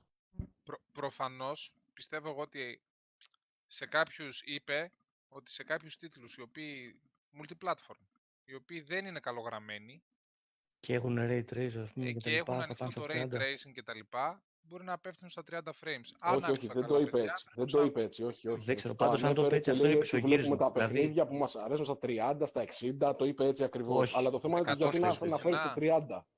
Τα οκτώ κέι εκατόν είκοσι που λέγανε δηλαδή δεν ισχύουν κάποτε προ τριμήνη. Όχι, βέβαια. Έλα, ρε, Α, όχι, λέω ρε παιδάκι. Κάτσε, έλα, έλα. Και για τα δύο, και για τα δύο έλεγαν κάτσε. Έλα, ρε. Και για τα δύο έλεγαν Grand Turismo ένα. Απ' του έλεγαν και για τα δύο. Παιδιά, εναμείστε λίγο, εντάξει. Επίσης, να πούμε κάτι πολύ σημαντικό σε ό,τι έχει να κάνει με την τζι πι γιου. Και αυτό που υποψιάζονται πάρα πολύ και που είναι πάρα πολύ πιθανό να ισχύει, και αν ισχύει αυτό, η διαφορά, παιδιά, δεν θα είναι σαράντα τέσσερα τοις εκατό. Θα είναι πιο μεγάλη, αυτό λένε οι περισσότεροι, αν ισχύει, γιατί αυτή τη στιγμή με τα χαρακτηριστικά που έχουν δώσει προς τα εκεί πάει η δουλειά, το πι ες φάιβ, η τζι πι γιου του, δεν θα είναι αρ ντι εν έι δύο, δύο αρχιτεκτονικής. Θα είναι ένα μπασταρδεμένη, με κάποια χαρακτηριστικά τις δύο. Και αν ισχύει αυτό, και αν γίνει, είναι όντως αυτό αλήθεια, γιατί δεν μπορούμε να είμαστε σίγουροι γι' αυτό, ε, θα γελάσει και ο κάθε επικραμμένος. Δεν ακούσαμε πουθενά για βι αρ ες, που είναι το βασ... ένα από τα βασικά χαρακτηριστικά του αρ ντι εν έι δύο, το Variable Rate Shading. βι αρ αρ, Variable Refresh Rate. Μπράβο, δεν ακούσαμε πουθενά για Mesh Shaders. Δεν ακούσαμε. Είπε για Shaders, είπε για Shaders. Προς Shaders είναι στα, στο DirectX. Μισό, μισό, μισό. Μπερδέψατε Variable Refresh Rate. Variable Refresh Rate έχουν και τα δύο. Rate shading είπα εγώ, βι αρ ες είπα εγώ. Είναι το rate shading, ναι, ο Μιχάλης είπε ε, rate. Όχι Βασίλη, ε, υπάρχει ένα σχόλιο του Digital Foundry που διάβαζα χθες ότι δεν μίλησαν για... και για τα δύο. Όχι, ούτε βι αρ ες, ούτε, ούτε βι αρ ες, ούτε βι αρ αρ. Ούτε για input lag, έτσι. Το input lag. Καλά, το input lag έχει να κάνει με, το... με τα gamepad τα καινούργια. Αυτό δεν έχει σχέση. Τα οποία δεν, δεν, δεν έχει σχέση, αυτό, εντάξει. Λοιπόν, αν ισχύει, παιδιά, αυτό, οι φήμες αυτές και έχουμε να κάνουμε μια τζι πι γιου ε, με μπασταρδεμένο αρ ντι εν έι ένα, ένα κόμμα ένα, το οποίο το έχουμε βαφτίσει δύο γιατί έχει κάποια από τα χαρακτηριστικά του δύο, η διαφορά θα είναι τεράστια και ειδικά στο, στο Ray Tracing, στο οποίο από ό,τι λένε η Microsoft χρησιμοποιεί full hardware accelerated Ray Tracing, ενώ ε, η Sony... διαφορά που έλεγες πριν, ε. Ναι, ναι. Με, το, στη hard, χρήση... ότι το hardware για το Ray Tracing Acceleration ναι, είναι η διαφορά τους τέσσερα τοις εκατό μεγαλύτερο από το πι ες φάιβ. Μπράβο. Και οφείλεται, και οφείλεται στη διαφορά των clusters ή compute units. Που έχει ο επεξεργαστής. Γιατί την κάρτα. Το λένε compute units μερικοί. Ναι, ναι. Ε, βασικά ναι, γιατί πολλοί τον μπερδεύουν. Το σι γιου είναι και cluster και compute units είναι το ίδιο πράγμα. Να ξέρετε. Λοιπόν, η διαφορά αν ισχύει αυτό και θα το μάθουμε στην πορεία γιατί τα χαρακτηριστικά δεν δοθήκανε όλα και, με... και πολύ αναλυτικά και γι' αυτό είναι πολλοί που έχουν αρχίσει και γκρινιάζουν και λένε παιδιά δεν γίνεται να βγαίνετε σε συνέδριο για developers και να λέτε πράγματα τα οποία ε, δεν αναλύονται όσο πρέπει να αναλυθούν γιατί αν δείτε παρουσιάσεις από άλλες εταιρείες για την τζι ντι σι ε, όχι δεν θα καταλάβετε τα μισά, δεν θα καταλάβετε λέξη. Αυτό ήταν κάτι φτιαχτό, κάτι φτιαχτό το οποίο α, να είναι και για developers, οι οποίοι τα ξέρανε αυτό που είπε ο Μιχάλης πιο νωρίς εδώ και πολύ καιρό, ε, αλλά να καταλάβουν πέντε δέκα πράγματα και αυτοί που έχουμε καλέσει, γιατί εμείς τους καλέσαμε όλο τον πλανήτη να έρθει να μας δει, ε, για την επόμενη κονσόλα. Αλλά να μην ξεφτυλιστούμε κιόλας και πούμε ότι έχουμε και το πιο αδύνατο μηχάνημα, θα μιλήσουμε τρεις ώρες για τον ες ες ντι, να καλύψουμε ξέρεις τα κακό κείμενα. Οκ, okay, θα πάμε και στον ε, ες ες ντι. Να, πάνω, να πούμε ότι αυτό που λέμε τώρα για το Ray Tracing, το αναλύουμε με βάση τη διαφάνεια που έδειξε ο Cerny στην παρουσίαση. Και με βάση τα χαρακτηριστικά που δίνει η έι εμ ντι και η Microsoft για το Ray Tracing. Γιατί το DirectX δώδεκα το φτιάχνει παιδιά η Microsoft, δυστυχώς ή ευτυχώς. Και δεν είπαμε ότι πρέπει να έχει και το Mesh Shaders και το Sampler Feedback. Ναι, αυτά πρέπει να τα έχει, αν είναι ό,τι είναι στημένο, Βα, Βασιλή, Βασιλή, αυτά είναι χαρακτηριστικά του DirectX Re... Ray Tracing. DirectX δώδεκα θα μου πεις τώρα. Δι- ναι, DirectX δώδεκα Ray Tracing. Στο, στο αρ ντι εν έι δύο όμως. Ναι, από το αρ ντι εν έι δύο μπορεί να πάρει και από το Vulkan όμως, το οποίο θα, τροπο, θα τροποποιηθεί έτσι, θα προσθεθούν ε, στο έι πι άι πράγματα ώστε να μπορεί να τρέξει hardware accelerated που τίθεται Ray Tracing, που ακόμα δεν υπάρχει. Δεν έχει βγει ακόμα, εντάξει. Άρα και αυτό φτιάχνεται. Και εγώ δεν μπορώ να καταλάβω ρε παιδιά. Δεν έχουν φτιάξει ακόμα ε, την ψήξη. Δεν έχουν φτιάξει το ένα, δεν έχουν φτιάξει το άλλο. Τι φτιάχνουν την κονσόλα από την αρχή. Τι γίνεται. Δηλαδή τόσο πίσω, Μπορεί, τόσο, πίσω, τόσο, στον ύπνο τους έπιασε, ο, τόσο στον ύπνο τους έπιασε η Microsoft και δεν έχουν έτοιμο τίποτα. Δηλαδή πότε θα το δώσουν για παραγωγή το μηχάνημα. Πα, πάνω μια γρήγορη, έτσι, γρήγορη άκυρη ερώτηση. Θεωρείς ότι προλαβαίνουν να βγάλουν προέκδοση του PlayStation πέντε μετά από ένα-δύο χρόνια ή... Αν εγώ το βλέπω σίγουρα. Πώς το βλέπεις? Εγώ το βλέπω σίγουρο. Το βλέπω σίγουρο. Ναι, αλλά θα πάρει μια τριετία. Το βλέπω σίγουρο, παιδιά, γιατί δεν. Θα σας πω κάτι τώρα. Αυτό που λέει ο κύριος Επωνυμίδης εδώ. Άκου να δεις. Άκου να δεις τι λέει. Το όποιος θέλει specs να αγοράσει πι σι, γιατί έχει γίνει και αυτό μόδα τώρα, ε, δεν ισχύει. Όχι, αυτό είναι ό,τι πιο χαζό μπορείς να πεις. Ναι, αυτός που λέει ότι όποιος θέλει specs να αγοράσει πι σι είναι αυτός που τον ετσούζει, να το πω έτσι χήμα, που δεν έχει την πιο δυνατή κονσόλα. Αλλιώς δεν θα το ανέλεγε κιόλας και θα έλεγε «ΟΚ, okay, δεν πειράζει». Ε, αυτό δεν θα μπορεί να το ανεχτεί κάποιος για δύο, τρία, τέσσερα, πέντε χρόνια και για όλη τη γενιά. και επειδή θα πέσει τόσο κράξιμο στη Sony και επειδή τα dislikes στα βίντεο θα αρχίσουν και θα αυξάνονται και επειδή στο επόμενο κακό state of play δεν θα είναι χίλια τα dislike και δύο χιλιάδες, θα είναι πενήντα χιλιάδες, γιατί ξέρεις όλο αυτό συσσωρεύεται, ε, νομίζω ότι θα, θα προχωρήσει και σε άλλη κονσόλα σχετικά σύντομα. Δηλαδή, εντάξει, όχι του χρόνου, πιστεύω ότι τα επόμενα ένα-δύο χρόνια, δύο χρόνια, ξέρω εγώ, δυόμιση, θα, θα κυκλοφορήσει και προ. Εντάξει, μακά, μακάρι να μην γίνει, παιδιά. Μακάρι να μην γίνει, παιδιά, γιατί ο κόσμος δεν θέλει άλλο αυτό το mid-gen αναβάθμιση να παίρνει ναι. κονσόλα για τρία χρόνια. Το οποίο θυμίζει κινητά. Μακάρι, παιδιά, να μην γίνει αυτό. Μακάρι να μην γίνει. Εντάξει. Γιατί αν βγάλει το PlayStation, θα βγάλει και το Xbox. Και καταλαβαίνετε ότι πάει και πάει και λέγοντας. Δεν μας συμφέρει αυτό, ναι. Δεν μας συμφέρει αυτό. Παιδιά, να σου πω κάτι. Αν εγώ έχω μια κονσόλα η οποία ε, μπορεί να μου παίξει στο full όλα αυτά που θέλω, ε, είναι μετά επιλογή μου το αν θα αναβαθμίσω παραπάνω. Ε, στην, σε αυτό τον συσσαγωγικά πόλεμο, η βασική κίνηση και το βασικό boost στις δύο εταιρείες θα το δώσει η αρχική δύναμη της κονσόλας, τα παιχνίδια που θα κυκλοφορήσουν μαζί και το πιο βασικό, η τιμή. Αν αυτή τη στιγμή η Microsoft βγει και σας πει, παλικάρια μου, ε, πόσο κάνει η κονσολίτσα σας, γιατί τετρακόσια πενήντα ευρώ ξέρουμε ότι θα είναι το κόστος. Αυτό δεν έχει βγει επίσημα. Επίσημα, τέλος πάντων. Ε? Επίσημα όχι. Επί... όχι είχαν επίσημα. Ολόκληρο άρθρο όχι, το ότι, το, ότι το κόστος, ε, το κόστος παραγωγής είναι τετρακόσια πενήντα ε, δολάρια. Ρε παιδιά, δολάρια. Ποιο κόστος παραγωγής, πείτε μου εμένα ποιο κόστος παραγωγής, αφού αυτοί ακόμα δεν έχουν φτιάξει την ψήξη. Η ψήξη ήταν μέσα στο κόστος. Ή όχι ναι, ακόμα. Τους ακριβό, την έχουν φτιάξει. Εγώ αυτό που κατάλαβα είναι ότι δεν έχουν κάνει τα stress test. Τι, τι έχει φτιάξει. φτιάξει. Όχι, όχι, δεν, δεν είναι έτσι, Μιχάλη, γιατί έχει φτιάξει κάτι όταν λειτουργεί. Όταν ακόμα δεν το έχεις δοκιμάσει, δεν έχεις φτιάξει τίποτα και μπορεί να χρειαστεί να το αλλάξεις όλο. Άρα δεν μπορείς να υπολογίσεις το κόστος του.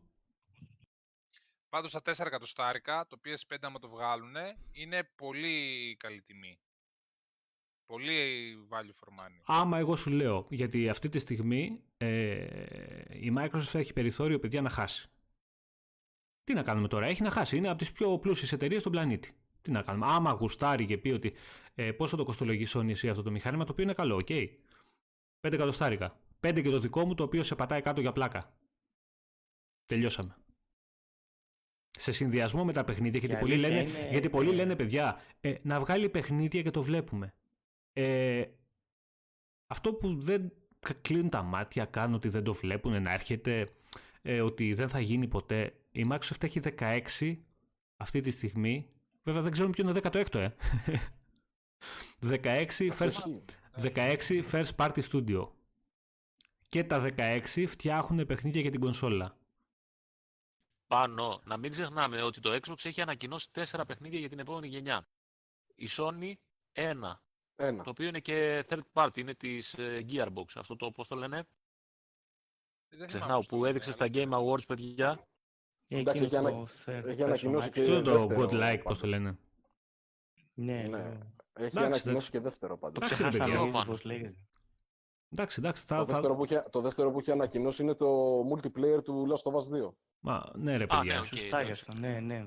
Δεν το λέω. Ναι, όχι, σωστό, σωστό, σωστό, το έχω ξεχάσει αυτό. Επίσης, παιδιά, να κάνω μια άλλη γρήγορη ερώτηση. Έλα, έλα, Κώστα. Ποιος θέλει να απαντήσει.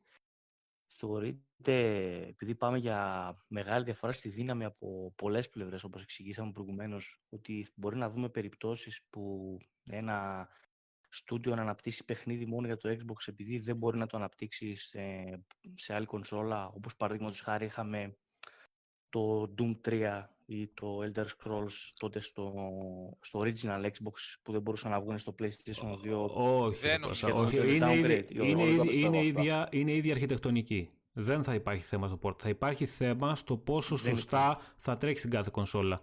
Το, το optimization θα είναι η ιστορία. Δηλαδή το Xbox, ναι, θα θέλει, το, Xbox, το Xbox θα έχει πολύ ευκολότερο optimization ε, στα, μεταξύ πι σι και κονσόλας, ενώ το PlayStation θα θέλει πολύ ιδιαίτερη λόγω των συχνοτήτων διαχείριση και πολύ ιδιαίτερο optimization από το κάθε στούντιο. Και είναι στο χέρι μετά, στην διακριτική ευχέρεια του κάθε στούντιο, το κατά πόσο θα κάνει τα γλυκά μάτια στη Sony για να το κάνει αυτό, την έξτρα δουλειά. Γιατί είναι έξτρα δουλειά. Πιστεύω και ένα Witcher όπως βγήκε στο downgrade στο Switch θα βγει, δηλαδή δεν νομίζω να δούμε κάτι. Όλα θα βγουν, όλα θα βγουν. Να πω εγώ λίγο κάτι. Έλεγα χθες στον Μπάχο αυτό ακριβώς, ότι θεωρώ ότι αυτή η διαφορά φιλοσοφίας που υπάρχει ίσως μοιράσει τους developers σε ένα βαθμό, δεν μιλάμε τώρα για Ubisoft και Rockstar που βγάζουν τα παιχνίδια τους παντού, σε στρατόπεδα. Ε, δηλαδή να δούμε εποχές τριακόσια εξήντα που ε, βλέπαμε και third party αποκλειστικά και στις δύο κονσόλες. Α, ε, ε, γιατί ε, κάποιος, ε, μπορεί να, κάποιος μπορεί να επιλέξει, ας πούμε, να εκμεταλλευτεί τον ες ες ντι, δεν ξέρω γιατί. Κάποιος μπορεί να επιλέξει να εκμεταλλευτεί τη δύναμη. Είναι δύο διαφορετικές εντελώς φιλοσοφίες. Παρόλες τις διαφορές. Ναι, ναι. Εγώ νομίζω ότι σε αυτά το μόνο που θα παίξει ρόλο θα είναι οι πωλήσεις κάθε κονσόλας. Εγώ νομίζω ότι σε αυτό το ρόλο θα παίξει το xCloud, παιδιά, που δίνει πρόσβαση κατευθείαν στον μισό πλανήτη. Είναι, είναι εντελώς θολό το τοπίο. Είναι παντού. Πιο θολό από ποτέ, θεωρώ. Ναι, μέσα στις πωλήσεις το βάζω, Βασίλη, πάντως αυτό. Για Γιατί οι πωλήσεις δεν λέω μόνο την, την κονσόλα, ενώ γενικότερα το οικοσύστημα. Εντάξει. Τότε συμφωνούμε, okay. Ναι. Άμα μιλάς για οικοσύστημα, συμφωνώ. Ναι, ναι, εντάξει, έκανα λάθος που είπα κονσόλα. Δεν είπα. Το πιστεύω αυτό. Και θα έρθει και στην Ελλάδα το PlayStation Now και θέλω να δω τι θα λένε όλοι αυτοί που λένε «Α, εγώ πάω, το νοικιάζω». Εντάξει, εντάξει, αυτό. Θα, πάμε, θα πάμε μετά σε αυτό. Εντάξει, λοιπόν, προχωράμε από εδώ, πάμε στο επόμενο. Που είναι και εδώ, παιδιά, έτσι βασικό το χαρακτηριστικό αυτό. Λοιπόν, μνήμη. Είχαμε ακούσει πριν. Θα πετάξω τον τύπο. Συγγνώμη, πριν, πριν πάμε στη μνήμη, θα πετάξω τον τύπο για το αρ ντι εν έι, πώς βγαίνει το δύο. Γιατί είπαμε θα μιλήσουμε με βιβλιογραφίες, όχι με ό,τι να είναι. Πρέπει να είναι σταθεροί οι πυρήνες χρονισμού. Τέρμα. Συνεχίζουμε. Ναι, επίσης το αρ ντι εν έι, παιδιά, όποιος, ε, όσο ανεβαίνει, αυτό που είπαμε στην αρχή, αυτό λένε όλοι όσοι το κατέχουν πολύ καλύτερα από εμάς. Όσο πιο ψηλή είναι η συχνότητα της τζι πι γιου, τόσο λιγότερο καλά αποδίδει το Ray Tracing. Για το δύο κόμμα είκοσι τρία γιγαχέρτζ μιλάμε τώρα του σι πι γιου, της τζι πι γιου της Sony. Λοιπόν, πάμε παρακάτω. Memory. Ε, είδαμε, ακούσαμε πολλά, θέλαμε Άλαξε, παραπάνω από, τη, από την... Έστω, από τα δεκαέξι γιγαμπάιτ που έδινε τζι ντι ντι αρ έξι που έδινε η, η Microsoft, πάμε για είκοσι λέγανε, πάμε για τριάντα λέγανε στα live, πάμε από εδώ, πάμε από εκεί. Λοιπόν, δεκαέξι και Sony. Ε, στα τετρακόσια σαράντα οκτώ, ναι, στα τετρακόσια σαράντα οκτώ ε, GB το δευτερόλεπτο το bandwidth στο PlayStation πέντε. Η, το Series X έχει δέκα γιγαμπάιτ στα πεντακόσια εξήντα γιγαμπάιτ το δευτερόλεπτο και έξι γιγαμπάιτ μνήμη στα τριακόσια τριάντα έξι γιγαμπάιτ το δευτερόλεπτο, τα οποία έξι ε, θα είναι η μνήμη που θα διαχειρίζει το λειτουργικό και επιπλέον θα βοηθάει, νομίζω γύρω στα τρία κόμμα πέντε επιπλέον ήταν, ναι, από αυτή θα βοηθάει το, την υπόλοιπη κονσόλα και στα παιχνίδια και σε οποιαδήποτε άλλη διεργασία έχει να κάνει. Δηλαδή στην ουσία η, η βασική μνήμη του, της κονσόλας είναι στα πεντακόσια εξήντα, τετρακόσια σαράντα οκτώ στο πι ες φάιβ, που βέβαια είναι όλοι και τα δεκαέξι γιγαμπάιτ στα τετρακόσια σαράντα οκτώ. Αλλά από ό,τι λένε το optimization που έχει γίνει στη μνήμη και στη χρήση της γενικότερα, γιατί δεν χρειάζεσαι τόσο τρελή συχνότητα για τη μνήμη που δουλεύει το λειτουργικό, ε, είναι ε, πολύ καλύτερη συνολικά η απόδοση στο, στο Series X. Ε, πες Βασίλη, πες. Τώρα άμα σου πω ότι εμένα μου κόβεται το Discord και δεν ακούω καλά τι λες. Εντάξει, πες εσύ αυτό που θέλεις να πεις και άσε με τι είπα εγώ. Όχι. Εντάξει, καταρχάς και οι δύο μνήμες είναι ταχύτατες. Δηλαδή, για μένα δεν παίζουν τόσο σημαντική διαφορά. Έχουν κάνει φοβερή δουλειά. Μόνο που είναι τζι ντι ντι αρ έξι και στα δύο συστήματα, εδώ είμαι πλήρως ικανοποιημένος και από τα δύο. Ναι, βασικά ρε παιδιά, γιατί διαβάζω, Βασίλη, και, και στην ομάδα γράφουν στο Facebook και, και πάρα πολλοί λένε ότι ε, ρε παιδιά, δεκαέξι γιγαμπάιτ μόνο και παιδιά δεν παίζουν ρόλο τα νούμερα. Είναι ο, η τεχνολογία της μνήμης και οι συχνότητες, αυτά παίζουν ρόλο στη μνήμη, δεν παίζει η ποσότητα. Δηλαδή τα τζι ντι ντι αρ έξι, λέει δεκαέξι γιγαμπάιτ είχα λέει στο λάπτοπ μου λέει πριν δεκαπέντε χρόνια. Όχι, θα το πω δηλαδή απλά, να το πω πιο απλά. Η δεκαέξι γιγαμπάιτ τζι ντι ντι αρ έξι, άμα πάρεις μία τριάντα δύο τζι ντι αρ, τζι ντι αρ τρία και η μέρα με τη νύχτα. Η τζι ντι αρ έξι την πατάει κάτω, τη σκοτώνει, τη σαπίζει, ο οδοστρωτήρας, δεν ξέρω πόσο πιο απλό να το πω. Ναι, είναι, είναι, είναι τεράστιες διαφορές. είναι άλλες τεχνολογίες, παιδιά, πιο καινούριες, πιο γρήγορες, πιο αποδοτικές. Το Μην θέμα το είναι ότι ακού... είναι, είναι απίστευτες μνήμες. Είναι υπεραρκετά τα δεκαέξι γίγαμπάιτ τζι ντι ντι αρ έξι. Ναι, για κονσόλα, παιδιά. Προσέχτε, μιλάμε για κονσόλα που δεν έχει κανένα τρελό λειτουργικό από πίσω. Και στο πι σι. Δηλαδή, δεν είναι Windows δέκα καθαρά και στο, και στο Series X, ούτε το λειτουργικό της Sony χρειάζεται τόσο πια πολύ μνήμη και ειδικά τζι ντι ντι αρ έξι για να τρέξει από πίσω. Ε, και, τη Sony, και τη Sony πάνω κάτω τα ίδια τέτοια θα δεσμεύει για το λειτουργικό. Εννοείται. Δηλαδή, τρία γίγαμπάιτ δεν πιστεύω να το πάνε παραπάνω κι αυτοί. Θα εννοείται. Το πάνε με το ζόρι στα τέσσερα γίγαμπάιτ να δεσμεύσουν, που δεν το πιστεύω. Λιγότερο θα είναι και εκεί. Και αυτό που λέει ο Chris, ότι και το memory bus παίζει επίσης ρόλο. Εννοείται ότι παίζει πολύ μεγάλο ρόλο στη μνήμη. Εννοείται. Πολύ σωστός ο φίλος. Ε, και το άλλο πάνω, τα δέκα γίγαμπάιτ ε, νομίζω είναι για τα παιχνίδια, για τα assets κτλ. Στο Series X μιλάω τώρα. Mm-hmm. Δεν άκουσαν τα Apple. Και τα έξι γίγαμπάιτ, τα, μισά, τα τρία κόμμα πέντε θα δεσμεύονται από το λειτουργικό. Και το υπόλοιπο θα βοηθάει στο να φορτώνουν κάποια textures ε, και θα συνεργάζεται με το δίσκο. Και... με ναι. το δίσκο και το decompression block, το οποίο θα το συζητήσουμε Α, αργότερα. Και το οποίο δεν αυτό έχει ακουστεί έτω. πολύ. Δεν έχει ακουστεί πολύ. Έχουμε ετοιμάσει και ένα άρθρο, θα βγάλουμε λίγο αργότερα στο site για αυτό το θέμα. Όχι, θα παιδέψουμε τώρα τα, τα γένια μας και θα πούμε... Μετά, μετά.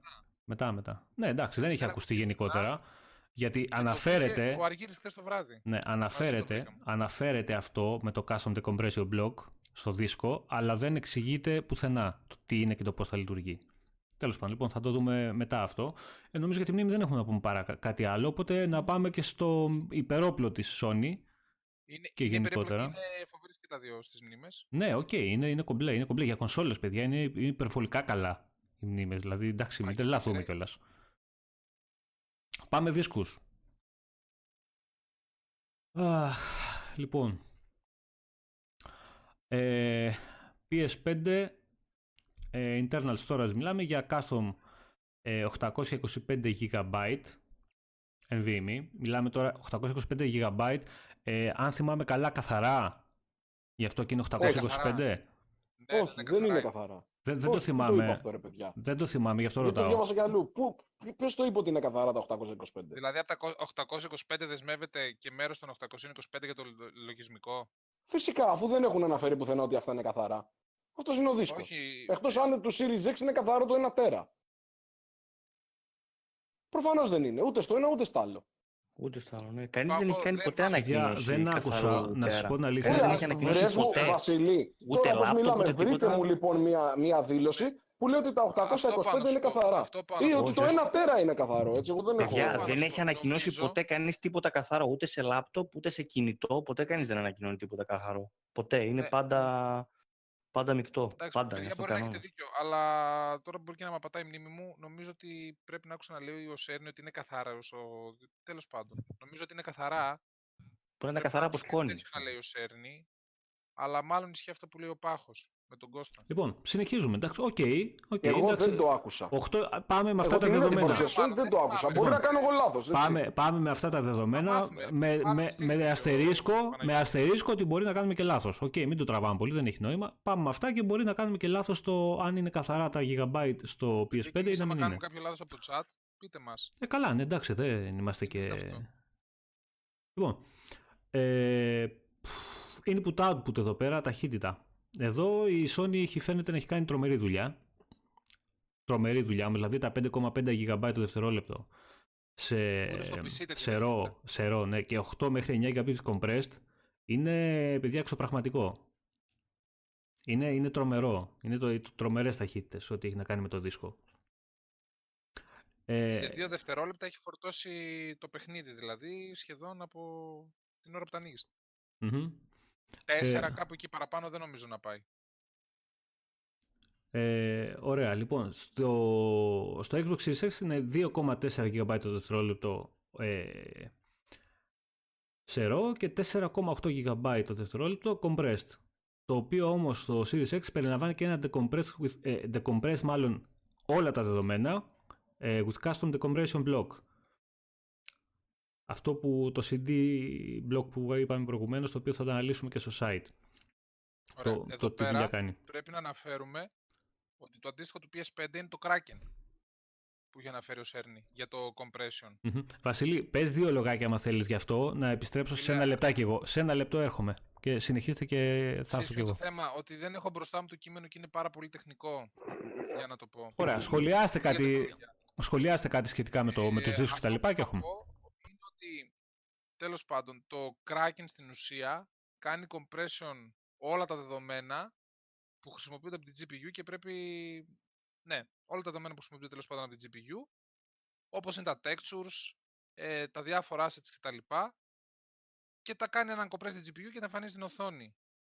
Αυτό, παιδιά, το οποίο βρήκαμε για το Xbox Series X, για το decompression block, είναι ότι κάνει ειδική συμπίεση μόνο στα textures, με αποτέλεσμα να μειώνεται πάρα πολύ ο όγκος δεδομένων και τα gigabyte που θα καταλαμβάνει το εκάστοτε παιχνίδι, με αποτέλεσμα να είναι πάρα πολύ γρήγορη και ταχύτητα και ταχύτατη η, η εναλλαγή του ray tracing από την τζι πι γιου. Το θέμα, Βασίλη, σε όλα αυτά Όχι, είναι, είναι το κατα... είναι, είναι killer feature. Το decompression Πε... block είναι killer feature. Γιατί Περίμενε, βρίσκεται κατά... σε απόλυτη... Ναι, ναι, ναι. Ε, θα κατά... το βγάλουμε το άρθρο. Βρίσκεται σε απόλυτη εναρμονία με το DirectX δώδεκα Ultimate.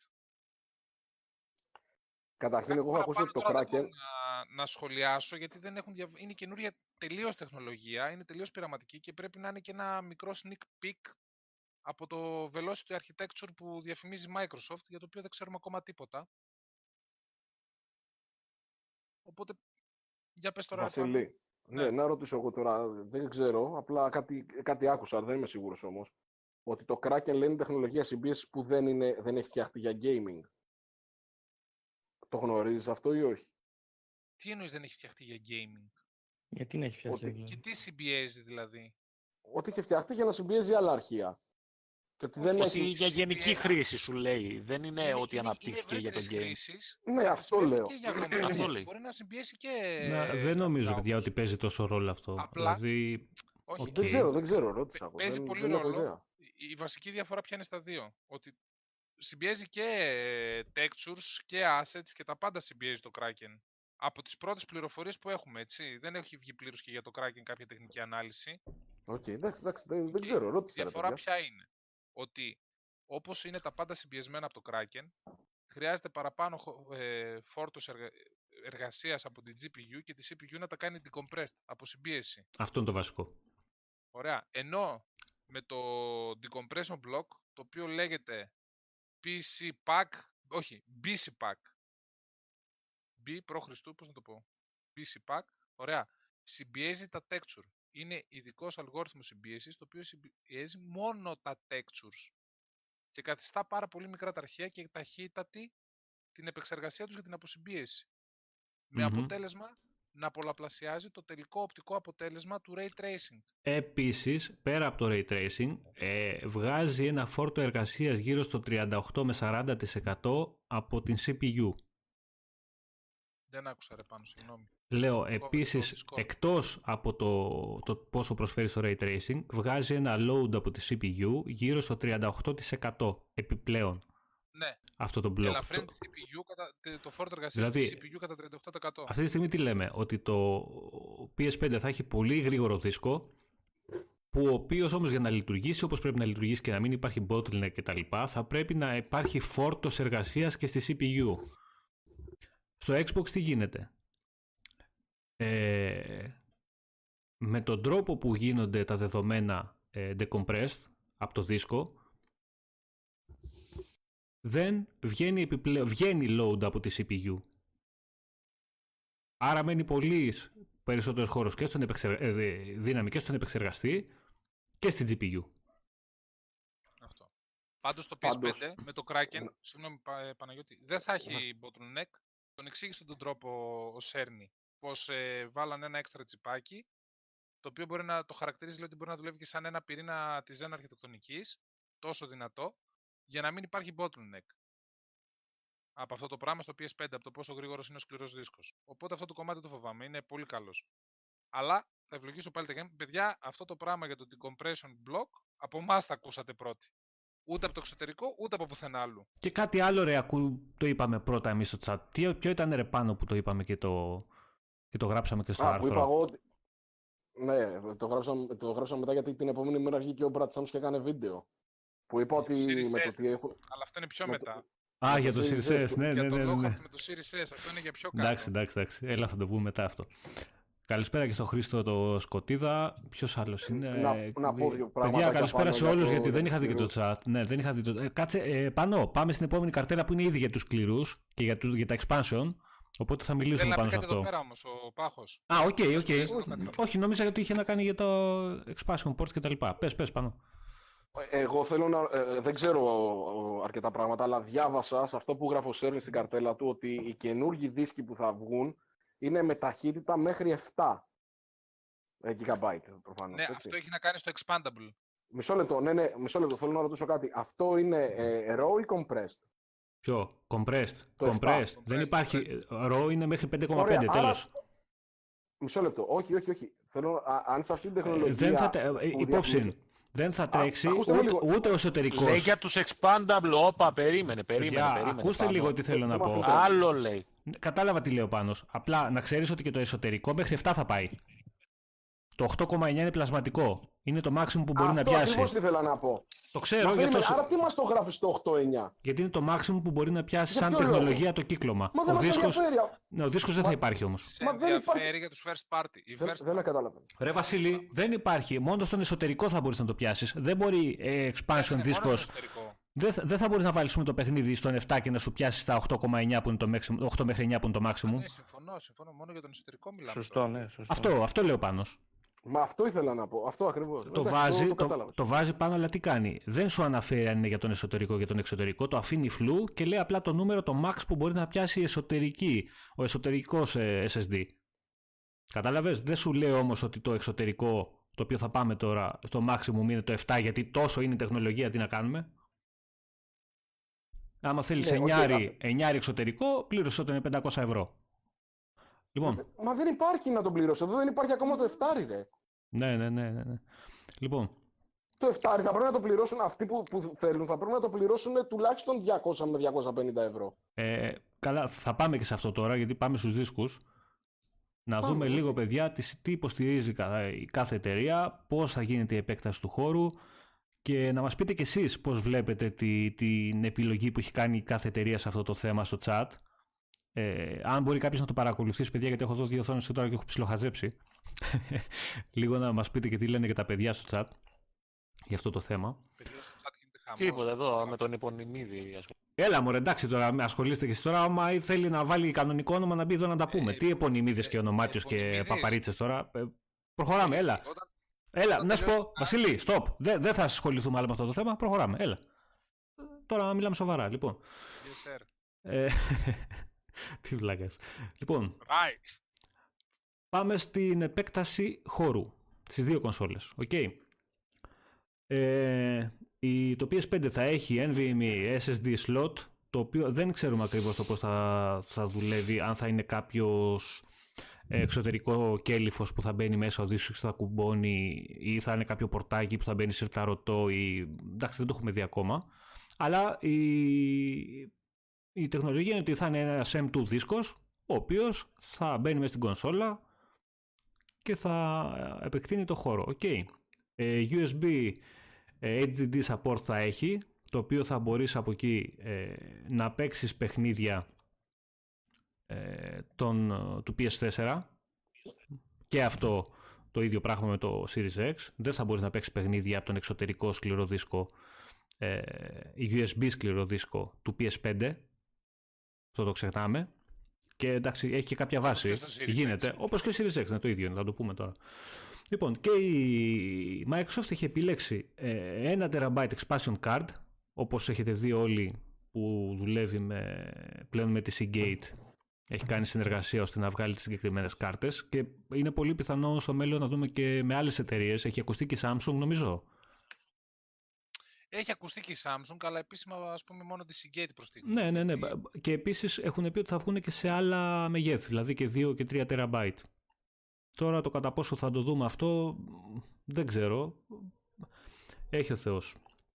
σε αυτό το κομμάτι. Ε, γενικά θεωρώ, ενώ έχω πει και στο παρελθόν ότι αυτό που είχε κάνει η Sony με το πι ες Vita ε, είναι, ήταν τραγικό λάθος, γιατί μου το είπαν και χθες, ναι, γιατί το είχα πει και όντως το έχω πει, αλλά αυτό που είχε κάνει λάθος δεν ήταν ότι είχε επιλέξει δικές της κάρτες για επέκταση, ήταν το κλείδωμα που είχε εφαρμόσει αυτές τις κάρτες. Αυτό ήταν το μεγάλο της λάθος. Και η τιμολογιακή πολιτική, αλλά το κλείδωμα, γινόταν bounce στο account η κάρτα, παιδιά. Βέβαια. Και στην κονσόλα δεν μπορούσες να την κάνεις τίποτα, ήταν άχρηστη, δεν μπορούσες να τη βάλει άλλος μέσα και να παίξει, να, να τη... έπρεπε να την φορμάρεις, να τη βγάλεις από την κονσόλα, να... λέμε τρελά πράγματα. Ε, σε ό,τι έχει να κάνει το, με τον εμ δύο, θα πω εγώ την άποψή μου και να πείτε και εσείς μετά ο καθένας το, τη δικιά του άποψη στο θέμα αυτό, ότι πιστεύω ότι θα δημιουργηθεί ένας μικρός, ένα μικρό χάος ε, σε ό,τι έχει να κάνει με το... με τον τρόπο που επέλεξε η Sony να επεκτείνει το χώρο. Γιατί, γιατί η Microsoft είναι αυτή τη στιγμή πιο ξεκάθαρη. Δίπλα από την κονσόλα, οποιοδήποτε κατάστημα μπορεί να βγάλει ένα, την καρτούλα της και να επεκτείνει το χώρο. Να λέει, παιδιά, ένα τεραμπάιτ δίσκος του Xbox είναι αυτός, τον παίρνετε ε, και επεκτείνετε το χώρο της κονσόλας. Πωλείται παντού, είναι ξεκάθαρο. Ε, κάπως σαν τις κάρτες μνήμης, θυμόσαστε, του πι ες ένα και του πι ες δύο, γιατί κάπως έτσι λειτουργεί. Οκ, okay, εντάξει, χωρίς τα παιχνίδια, γιατί τότε δεν παίρνανε παιχνίδια, ήταν τα save μόνο. Χωρίς κλειδώματα, από ό,τι ξέρουμε μέχρι τώρα, δεν ξέρουμε τι θα γίνει μέχρι να κυκλοφορήσει. Ε, τώρα η Sony τι θα κάνει? Έχετε δει εσείς κανα, να, σε κανένα μεγάλο υπε, υπο, υπερκατάστημα, πολυκατάστημα και δεν ξέρω και τι άλλο να πουλάνε εμ δύο δίσκους? Εγώ δεν έχω δει. Εκτός από καταστήματα αλλά... τεχνολογίας, δεν έχω δει πουθενά. Άκου λίγο τον Μιχάλη, κάτι θέλει να πει. Έλα, Μιχάλη, ε, εντάξει, μπορεί να γίνει, θα δούμε τώρα πώς θα πάει αυτό. Το θέμα είναι ότι ναι. δεν είναι ξεκάθαρη ως προς το ποιες ε, κάρτες είναι compatible, ποιες ε, αυτό. Ε, RAM, ε, ε, ποιοι ες ες ντι είναι επειδή, compatible. Επειδή ο κόσμος δεν είναι πολύ, τι θα βγάλουν πι ες φάιβ certified, ξέρω εγώ, δίσκους. Ε, ναι, επειδή, ναι, ναι, ναι, ναι, ναι, ναι, πρόσεξε όμως, πρόσεξε, ο κόσμος, γιατί η πλειοψηφία του κόσμου που ασχολείται και με τα παιχνίδια, μην νομίζω ότι είναι σχετική. Ή και θα πάνε να ψάξουν πόσοι μπορούν να πάρουν ένα δίσκο εμ δύο κατά λάθος, ο οποίος δεν θα είναι συμβατός και να το βάλουν στην κονσόλα, να προσπαθήσουν να το βάλουν. Πάντως, εγώ πιστεύω ότι θα είναι πάρα πολύ. Πάνω, πάνω, να σου πω κάτι. Δεν είναι πολύ ξεκάθαρο αυτό που κάνει η Sony. Απλά εγώ θα σου πω ότι το μόνο που με προβλημάτισε στην παρουσίαση του Xbox είναι αυτό με την καρτούλα. Γιατί, ε, αν ας πούμε είναι μονοπόλιο της Seagate, το γράφουν και τα παιδιά εδώ. Ε, ανέβει τιμή. Είναι θέμα το κόστος. Δηλαδή. Έχω δεν ξέρω να πόσο μπορεί να κάνει αυτό. Μετά. Αν, αν είναι μονοπόλιο της Seagate πάντως, η τιμολογιακή πολιτική θα έχει καθοριστεί σε συνεργασία με τη Microsoft. Α, μπράβο, ισχύει, δηλαδή λογικά ένα εκατοστάρικο θα πάει αυτό. Τι λογικά? Παιδιά, είναι ένα τεραμπάιτ, μην ξεχνάτε ότι είναι ένα τεραμπάιτ όμως εν βι εμ δύο. Και δεν είναι σωστά, επειδή, δεν λέμε το αντίθετο. Slot, πρόσεξε να δεις τι γίνεται. Είναι ειδικό slot. Οπότε αυτή η κάρτα μπαίνει μόνο στο Series X, δεν μπορείς να την πάρεις να την βάλεις στο πι σι. Απλά μη μας το πουλάνε, ρε παιδιά, διακόσια ευρώ. Ο... Δεν θα στο πουλήσουν διακόσια ευρώ, mm. γιατί δεν θα τα αγοράσει κανένας. Και θα πέσει και πολύ κράξιμο. Τι γίνεται?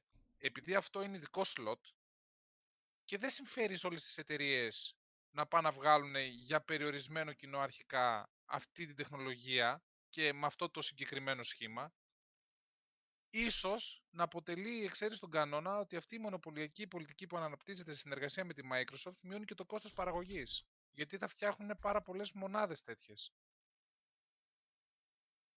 Είναι, μοναδική... είναι από τις λίγες περιπτώσεις που το μονοπόλιο ρίχνει την τιμή. Οπότε υποθέτω κάπου στα εκατό με εκατόν είκοσι θα παίξει. Αυτή και αυτά ίσως είναι πολλά. Βέβαια πρέπει να δούμε πώς θα λειτουργεί το σύστημα με το zip των αρχείων που λέει τώρα η Microsoft.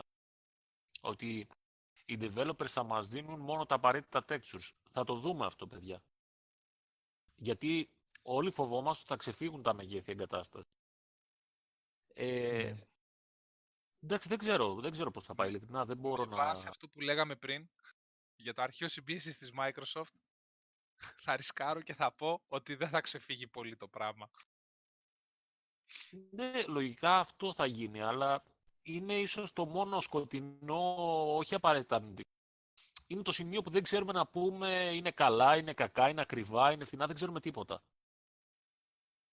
Είναι μια καλή λύση, είναι ξεκάθαρη λύση. Είναι πολύ καλή τιμή. Μέχρι το καλοκαίρι θα έχουμε απάντηση και γι' αυτό. Ναι, ναι, ναι. Ενώ τώρα στη Sony πάλι όλα συνεχίζουν να είναι μετέωρα. Όχι, εμένα μου αρέσει και γι' αυτό το πράγμα η... που συζητάμε πάλι. Είναι... Εμένα μου αρέσει και η προσέγγιση της Sony. Απλά το αστερίσκος που θα βάζα, όχι η ένσταση. Ναι, που πολύ αστερίσκο. Ότι... Πολύ αστερίσκο. Ναι, όχι. Άμα δεις και πιάσεις ένα δίσκο NVMe, ρε παιδιά είναι σαν τσίχλα κουμπώνει πάνω στο... στη μητρική στον υπολογιστή. Ναι, ισχύει αυτό που λέει ο Chris, ότι θα έχουμε machine learning όσον αφορά το χειρισμό των textures. Επίσης, αλλά... κάτι πολύ σημαντικό. Είναι στο αρ ντι εν έι δύο, αυτό. Το οποίο δεν το έχει το αρ ντι εν έι του πι ες φάιβ στα, στην καρτέλα που δείχνουν Cerny. Machine learning είναι βασικό χαρακτηριστικό του αρ ντι εν έι δύο και γι' αυτό είπαμε ε, πριν ότι βλέπουμε για μια... μπασταρδεμένο αρ ντι εν έι. Πάνω κάτι άσχετο, επειδή ρωτάει ο Devil May Cry Dante αν θα ανέβει το cast στο Spotify. Ε, θέλω να πιστεύω, λέει, αγαπητέ, ότι μόλις κλείσουμε το live κάνει γύρω στις σαράντα λεπτά να είναι ολόκληρο διαθέσιμο. Ε, πιστεύω ότι ναι, αργότερα γύρω στις έντεκα, έντεκα και μισή θα είναι πάνω. Μπορεί και νωρίτερα. Θα το προσπαθήσω για, για πιο νωρίς. Ωραία, συνεχίζουμε. Α, ε, Βασιλή, να πω κάτι αυτό. Ναι, πάνω, πες. Να πω κάτι. Ε, στην Digital Foundry πάντως λέγανε ότι η προσέγγιση του PlayStation πέντε για τον εξωτερικό σκληρό έχει το μειονέκτημα που έχει και η προσέγγιση του πι ες φορ. Ότι θα πρέπει να ξεκουμπώσεις πράγματα να τον βάλεις μέσα. Ανεξάρτητα με το... Ξέρουμε. Αν έτσι είναι πάλι στην Digital Foundry, εγώ δεν το ξέρω ρε παιδιά. Ναι, αυτό πήγα να πω τώρα. Ο Cerny είπε πάντως ότι θα έχει ειδική υποδοχή, ας πούμε, εύκολα. Αυτό κατάλαβα εγώ. Εγώ αυτό, ανοίξει, ας πούμε, εγώ... ένα πορτάκι. Αυτό, okay. αυτό που έχω φέρει σαν εικόνα στο μυαλό μου, ε, νομίζω ότι θα το κάνουν κάπως με το Cell που είχε το τριακόσια εξήντα ο δίσκος. Θυμόστε πως κούμπονε, που έμπαινε μες στη θικούλα ναι, και... Ναι, το ζητώγαμε κιόλας πάνω. Ναι, κάπως έτσι, γιατί οτιδήποτε άλλο κάνεις ρε παιδιά δεν είναι user-friendly. Δηλαδή, ποιος θα πάει να ανοίξει την κονσόλα. Πώς ήταν αυτοί που παίρνανε μια κονσόλα και την ανοίγανε για να αλλάξουν το δίσκο. Οκ, okay, θα το κάνει, όχι πλειοψηφία. Και στα παιχνίδια αυτά θα χρειαστεί η πλειοψηφία να αλλάξει και να επεκτείνει κόσμο στο... η πλειοψηφία να επεκτείνει το χώρο. Στο τριακόσια εξήντα δεν χρειαζόταν τόσο πολύ. Στο πι ες φορ δεν χρειαζόταν και τόσο πολύ αν δεν έπαιζε πολλά παιχνίδια. Και στο, και στο αν καλά μας μας έκαψε το pass. Δεν χρειαζόταν τόσο πολύ. Δηλαδή με το ένα τεραμπάιτ σου είναι ok. Στο πέντε δεν θα είσαι ok με το ένα τεραμπάιτ. Ούτε στο Xbox, στο Series X. Και άλλο τώρα να παίρνεις ευκολία και να βάζεις κάτι, να αλλάζεις καρτάκια από πίσω ή κάρτα κτλ. Και άλλο να χρειάζεται να ανοίγεις την κονσόλα. Δεν νομίζω ότι θα πάνε σε τέτοια λύση. Θα είναι, θα είναι τραγικό αν το κάνουν αυτό. Ε, να πω λίγο τώρα κάτι. Εδώ ναι, Βασίλη. Υπάρχει ένας μεγάλος αστερίσκος. Αν το πουλήσουν, ας πούμε, με καρτούλα δίπλα από το κατάστημα, δίπλα από το PlayStation πέντε, που να λέει PlayStation πέντε Certified, μέσα σε ειδική υποδοχή και να κουμπώνεις ένα βίσμα, όλα μια χαρά και ωραία. Δεν έχω κανένα παράπονο. Παίρνεις την καρτούλα ναι. σου, τη μεταφέρεις όπου θες και είσαι κύριος. Αν μπαίνει όπως είναι στο, σε κάποια ειδική υποδοχή και δεν μπορείς να μετακινήσεις, εκεί γίνεται δύσκολο το πράγμα. Και μετά, προσωπικά θα προτιμήσω την προσέγγιση του, του Xbox. Γιατί? Θεωρητικά, όπως δουλεύει τώρα το Xbox, έτσι. Δεν πιστεύω ότι θα το αλλάξουν και στο Series X. Παίρνεις την καρτούλα σου την επεκτατική, πας στο Xbox Series X του φίλου σου, κοτσάρεις μέσα την καρτούλα σου και παίζεις κατευθείαν. Ναι. Ούτε περιμένεις το install, ούτε τίποτα. Όπως θα δουλεύει Σωστό. Και ο εξωτερικός δίσκος του One που έχουμε αυτή τη στιγμή. Με την ίδια λογική. Για τα παιχνίδια όμως... Για τα παιχνίδια όμως... Του One. Τα παλιά. Και οτιδήποτε, πίσω, και οτιδήποτε είναι backwards. Backwards θεωρείται και τα παιχνίδια ναι. του One και του τριακόσια εξήντα και του Original πλέον. Άρα Ωραία, αυτά θα τα έχουμε εκεί και το, θα κάνουμε διαχείριση. Ναι, απλά αυτό. Βγάζεις, βγάζεις, βγάζεις τον ες ες ντι, τον ες ες ντι, sorry, τον, το γιου ες μπι, τον κουμπώνεις στο Series X και παίζεις τα παιχνίδια που έχεις μέσα. Χωρίς install, χωρίς τίποτα. Πατάς και παίζεις. Θέλω να κάνω μια ερώτηση. Ναι, πάνω. Ναι, ναι, ναι. Τώρα, τώρα που ανέφερε ο Πάνος για τα backwards compatible. Ε, το PlayStation πέντε τελικά είναι και το ένα, δύο, τρία μέσα. Τώρα, τώρα, περίμενε. Έχω, έχουμε δύο καρτελίτσες ακόμα. Και το πι ες Mini. Και, παιδιά, το και το πι ες πι. Παιδιά, έχουμε δύο καρτέλες ακόμα. Η δεύτερη είναι το backwards. Και το backwards, ξέρετε πώς αλλιώς. Κικολοτούμπα, κάπως έτσι δεν. Ναι, backwards. Ναι, backwards, έτσι. Διπλό okay. λοιπόν, ναι, έτσι, έτσι. Θα το δούμε και αυτό. Περίμενε τώρα. Γιατί τώρα ξαφνικά. Όπου έλα, πάμε γιατί. Φουντώνω τώρα. Λοιπόν. Ε, υπάρχουν τα backwards compatible παιχνίδια του One, αλλά πρόσεξα να δεις τι γίνεται. Ας πούμε το Gears πέντε ξέρουμε ότι θα πάρει patch για το Series X. Αν θες να το παίζεις με το patch, θα πρέπει να του κάνεις εγκατάσταση στον εσωτερικό σκληρώμενο της πρώτης πληροφορίας. Ναι, ναι, μόνο από μέσα. Οποιοδήποτε... Δεν θα μπορείς να το παίξεις από τον έιτς ντι ντι. Ξεκάθαρα, οποιοδήποτε παιχνίδι θα έχει χαρακτηριστικά και απόδοση που αντιστοιχεί στη δύναμη του Series X και έχει φτιαχτεί για το Series X, θα πρέπει να παίζει από τον εσωτερικό δίσκο ή τον επεκτάσιμο. Όχι από γιου ες μπι. Ξεκάθαρα πράγματα. Ε, δεν θα βγουν σε όλα τα παιχνίδια, παιδιά, patch που θα βγάλει η Microsoft ή τα στούντιό της. Ε, τα υπόλοιπα, τα upgrade που θα γίνονται λόγω της δύναμης κονσόλας και τα λοιπά, εννοείται ότι δεν θα χρειάζεται. Λοιπόν, ναι, να πούμε όμως τώρα ναι, σε αυτό ότι... Το έιτς ντι αρ, ε. Ναι, με το machine learning. Αλλά υπάρχει το εξής θέμα, ότι ε, υπάρχει στα third party studio υπάρχει ευχέρεια να πάνε, ας πούμε, σε, ε, στο smart delivery, ας πούμε, ή να δώσουν ένα patch δωρεάν. Υπάρχει και η επιλογή, αν θέλουν, φαντάζομαι, να βγάλουν remaster. Δεν τους εξαναγκάζει κάποιος. Δεν τους κρύβει, τη, ναι, δεν τους, το, δεν τους αφαιρεί αυτή τη δυνατότητα. Ισχύει. Ε, ναι, βέβαια θα παίζει το παιχνίδι της προηγούμενης γενιάς. Εκτός αν τον μπλοκάρουν, έτσι. Υπάρχει περίπτωση ο developer να πει τον μπλοκάρω το Assassin's Creed Origins, λέω εγώ τώρα παράδειγμα, στο επόμενο Xbox. Όμως να δεις εδώ τι κορυφαία μαγκιά έχει κάνει τώρα η Microsoft. Το ρίχνει στο developer. Όταν ο ανταγωνιστής το δίνει δωρεάν, ωραία, γιατί να πάει ο άλλος να το ξαναπουλήσει. Και όταν σου λέει η ίδια η Microsoft, το μηχάνημά μας το παίρνει και το αναβαθμίζει αυτόματα, χωρίς να κάνεις εσύ καμία διεργασία, στο περνάει και μέσω του machine learning και έιτς ντι αρ βασιζόμενο στο έιτς ντι αρ του Gears πέντε, γιατί να κόψει το παιχνίδι του από το store. Αφού μπορείς να το αγοράσεις μέσω του backward compatibility προγράμματος. Πληρώνεις πάλι κανονικά λεφτά και τα αγοράζεις. Δηλαδή δεν νομίζω ότι θα, θα ακολουθήσουν αυτή την προσέγγιση στην επόμενη θα γενιά. Θα πάμε μετά, μετά στο backwards, θα τα συζητήσουμε εκεί. Λοιπόν, πάμε στο, σε ό,τι έχει να κάνει με τα drive των δύο κονσολών. Λοιπόν, λοιπόν και οι δύο φορ κέι Ultra έιτς ντι Blu-ray drive. Φουρ στο μπατσά. Και οι δύο κονσόλες. Ξαφνικά, ναι, ξαφνικά έγινε αυτό τρομερό. Έγινε αυτό ένα νέο στοιχείο. Δεν υπήρχε παιδιά στην αγορά. Όχι. ναι, ναι, εντάξει. Χρόνια είχαμε να το δούμε. Λοιπόν, ναι.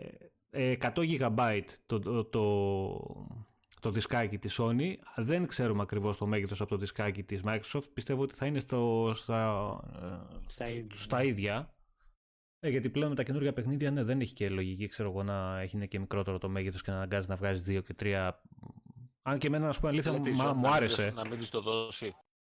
Ε, δεν νομίζω. Δεν θα της έρθει η Microsoft του σερβερ. Δεν θα της έρθει του σερβερ. Ποιος, ποιος yeah. έχει πιο μεγάλη ανάγκη πιστεύεις, η Sony του σερβερ ή η Microsoft τα δισκάκια? Εντάξει. Λοιπόν, ε, πιστεύουμε, εντάξει, τώρα και μικρότερο να είναι, το να έχεις δύο δίσκους ώρα μέσα στο, στο κουτί, εμένα δεν με χαλάει, που δεν θα υπάρχει, δεν θα ισχύει, αλλά δεν με χαλάει κιόλας, δεν, δεν, με, δεν με απασχολεί τόσο πολύ, να σου πω την αλήθεια. Σε ό,τι έχει να κάνει με την εγκατάσταση, έτσι κι αλλιώς... Αφού ότι όσα ζητήκε να βάλουμε θα κατεβάζουμε και άλλα πενήντα γίγαμπάιτ update στο καθένα.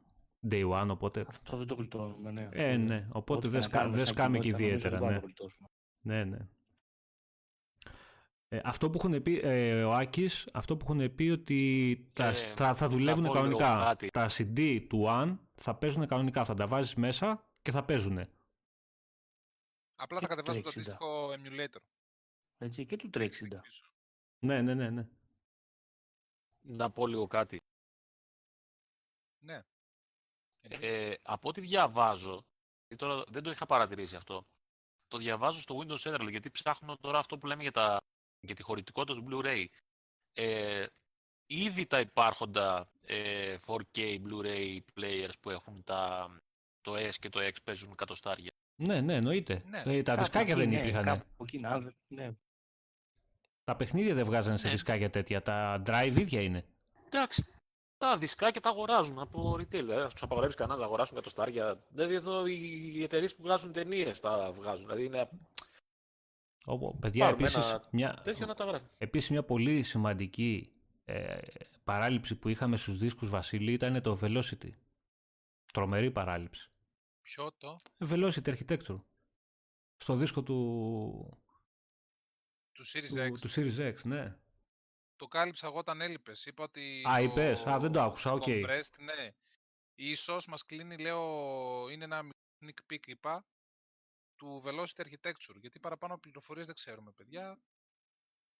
Και αυτό πώς το βρήκαμε με τον Αργύρη.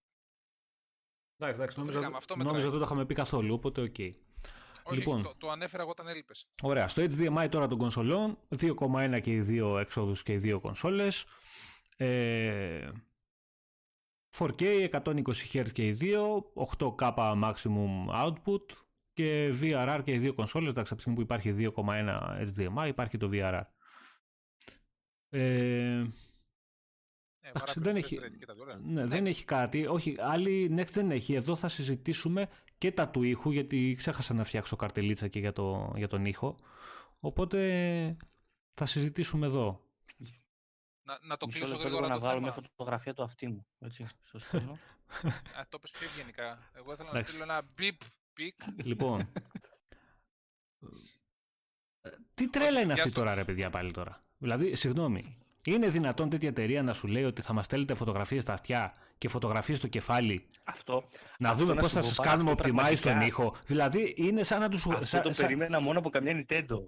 Ξε... Ε, ναι. Τόσο... Δηλαδή... Σουρεάλ, γιατί είναι σουρεάλ είναι αυτό. Εντάξει, δηλαδή είναι, είναι σαν να έχει πάρει η Microsoft κανέ... κανέναν ναι, και του πει: Κοιτά, δεις πάρε τόσα και λέγε μαλακίες. Είναι, είναι δεν γίνεται music, αυτό το πράγμα. Είναι συντέντο αυτό. Παιδιά, κάντε αυτό και βάλτε ένα τιμόνι στο κεφάλι σας. Και βγάλε... δηλαδή, πραγματικά δεν είναι Sony. Δεν ξέρω πώς βγήκε από τη Sony αυτό. Ρε παιδιά, δεν γίνεται. Θα μας στέλνετε φω... Εντάξει, παιδιά, θα μας στέλνετε φωτογραφίες στα αυτιά για να κάνουμε και καλά optimize στον ήχο. Να φτιάξουμε τα presets βασικά. Να έχουμε ξέρεις, ένα μεγάλο δείγμα ώστε να φτιάξουμε πέντε έξι διαφορετικά presets και ανάλογα τα αυτή που θα έχεις εσύ. Άμα είσαι αυτιαγκουρίκος τώρα, βάλε το τρία. Άμα έχεις ένα μικρό αυτή, βάλε το δύο. Εντάξει, γελάει ο πλανήτης όλος τώρα με αυτά τα πράγματα, ε. Εντάξει. Έγινε το θρι ντι audio, ακούσαμε θρι ντι audio και έχει τρελαθεί ο πλανήτης. Εδώ δεν υποστηρίζουν ε, το, το νούμερο ένα αυτή τη στιγμή να πω εγώ. Άτμος, δεν τόμιο. Υπάρχει. Δεν υπάρχει άτμος. Ναι. Αυτό πήγα να πω. Εγώ θα βάλω το άτμος που θα συνεχίσω να τα έχω, θα πάρει τις αναβαθμίσεις του, συνεργάζεται μαζί με το... Πώς το λέγαμε ρε Μιχάλη, εκείνο το άρθρο που είχαμε βγάλει για το Νίκο της Microsoft. Ε, το Project Acoustics. Ναι, αυτό το Project είναι, Acoustics, θα το οποίο θα, θα είναι σε συνεργασία με την Dolby. Και παιδιά, τι να πω, εγώ το βάζω τώρα το Dolby Atmos, θα το ξαναπώ και θα αναφερθώ στα παιχνίδια που δεν το υποστηρίζουν γεννώς ή πλήρως. Ακούω παπάδες, εξαπτέρικα, καμπαναριά, αναστάσεις, νεκραναστάσεις, ό,τι θες.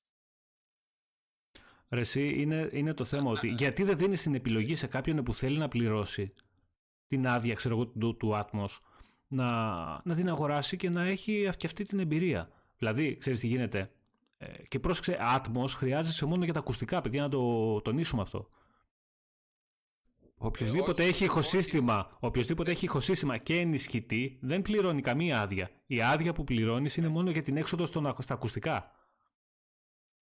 Ε, Βασικό πάνω, αυτό. Υπάρχει, υπάρχει ειδική ρύθμιση μέσα στην εφαρμογή όμως. Δεν ξέρω αυτό που λες αν ισχύει εκατό τοις εκατό. εκατό τοις εκατό. Ε, γιατί...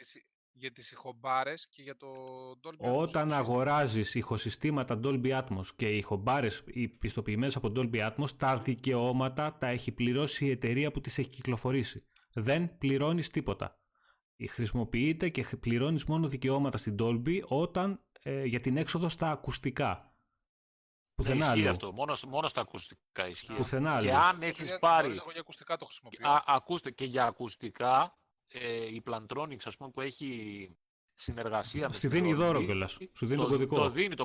Μπράβο. μπράβο Μόνο στα Ρικ τετρακόσια νομίζω όμως. Ε. Δεν ξέρω για τα πιο ωραία. Ναι, είναι συγκεκριμένο. Είναι συγκεκριμένο. Ε, σε όλα τα, τα κουτιά που γράφουν πάνω Dolby Atmos σε Certified ε, έχουν μέσα κωδικό. Γιατί όλα τα ακουστικά. Στο... Όλα τα ακουστικά, παιδιά. Ε, δεν χρειάζεται. Όχι, όχι. Όλα τα ακουστικά έχουν μέσα κωδικό που είναι certified. Γιατί, γιατί το Atmos το ακούς σε όλα τα ακουστικά. Εντάξει, δεν χρειάζεται να έχεις πιστοποιημένα ακουστικά για να τα ακούσεις. Βγαίνει, ε, εντάξει, όχι στην ίδια απόδοση φυσικά, σε οποιοδήποτε ακουστικό και να φορέσεις. Ε, αυτά που είναι πιστοποιημένα, τα, το ενενήντα εννέα τοις εκατό από ό,τι είχα διαβάσει, έχουν κωδικό μέσα για να ξεκλειδώσει και το Atmos. Το οποίο δεν είναι και κανένα κόστος μεγάλο τώρα. Εντάξει, προσφορές το βρίσκεις τώρα επτά με οκτώ ευρώ. Ε, φόρους ζωής, ξέρω εγώ, σιγά. Να πω κάτι εδώ, μισό λεπτό. Φυσικά. Ο Σπύρος Άξελ λέει ότι αμφιβάλλει αν θα δει φορ κέι στα εκατόν είκοσι φρέιμς περ σέκοντ. Ε, έχει δύο καλά... τηλεόραση όμως, το τονίζει το παιδί. Ναι, σου έχω καλά νέα.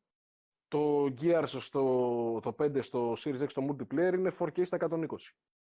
Ω, ναι. Ω, ισχύει.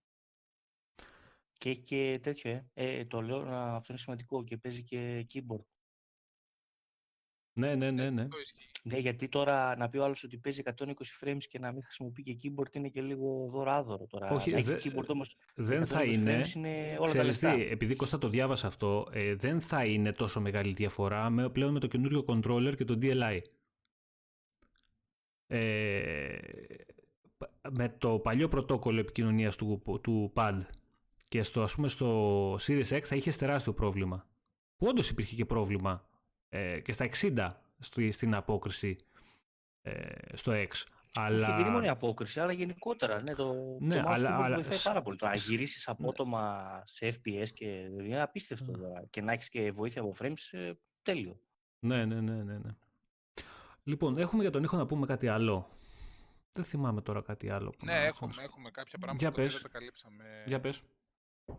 Πες, ρε, Βασίλη, να πάμε στις τέσσερις ώρες. Θα ξεκινήσω πρώτα με το Atmos, ότι όταν, ας πούμε, υπάρχουν κάποιες ταινίες και σειρές στο Netflix οι οποίες υποστηρίζουν πλήρως το Atmos. Εντάξει, όταν φοράω ακουστικά στο controller και τα βλέπω ακούω παπάδες, αλλά από την τηλεόραση η διαφορά δεν είναι τόσο μεγάλη. Δεν θα καταλάβεις τώρα από την τηλεόραση διαφορά, ρε Βασίλη, σιγά. Ναι, μα δεν υποστηρίζεις. Ναι, δεν για να καταλήξω στο PlayStation θέλω.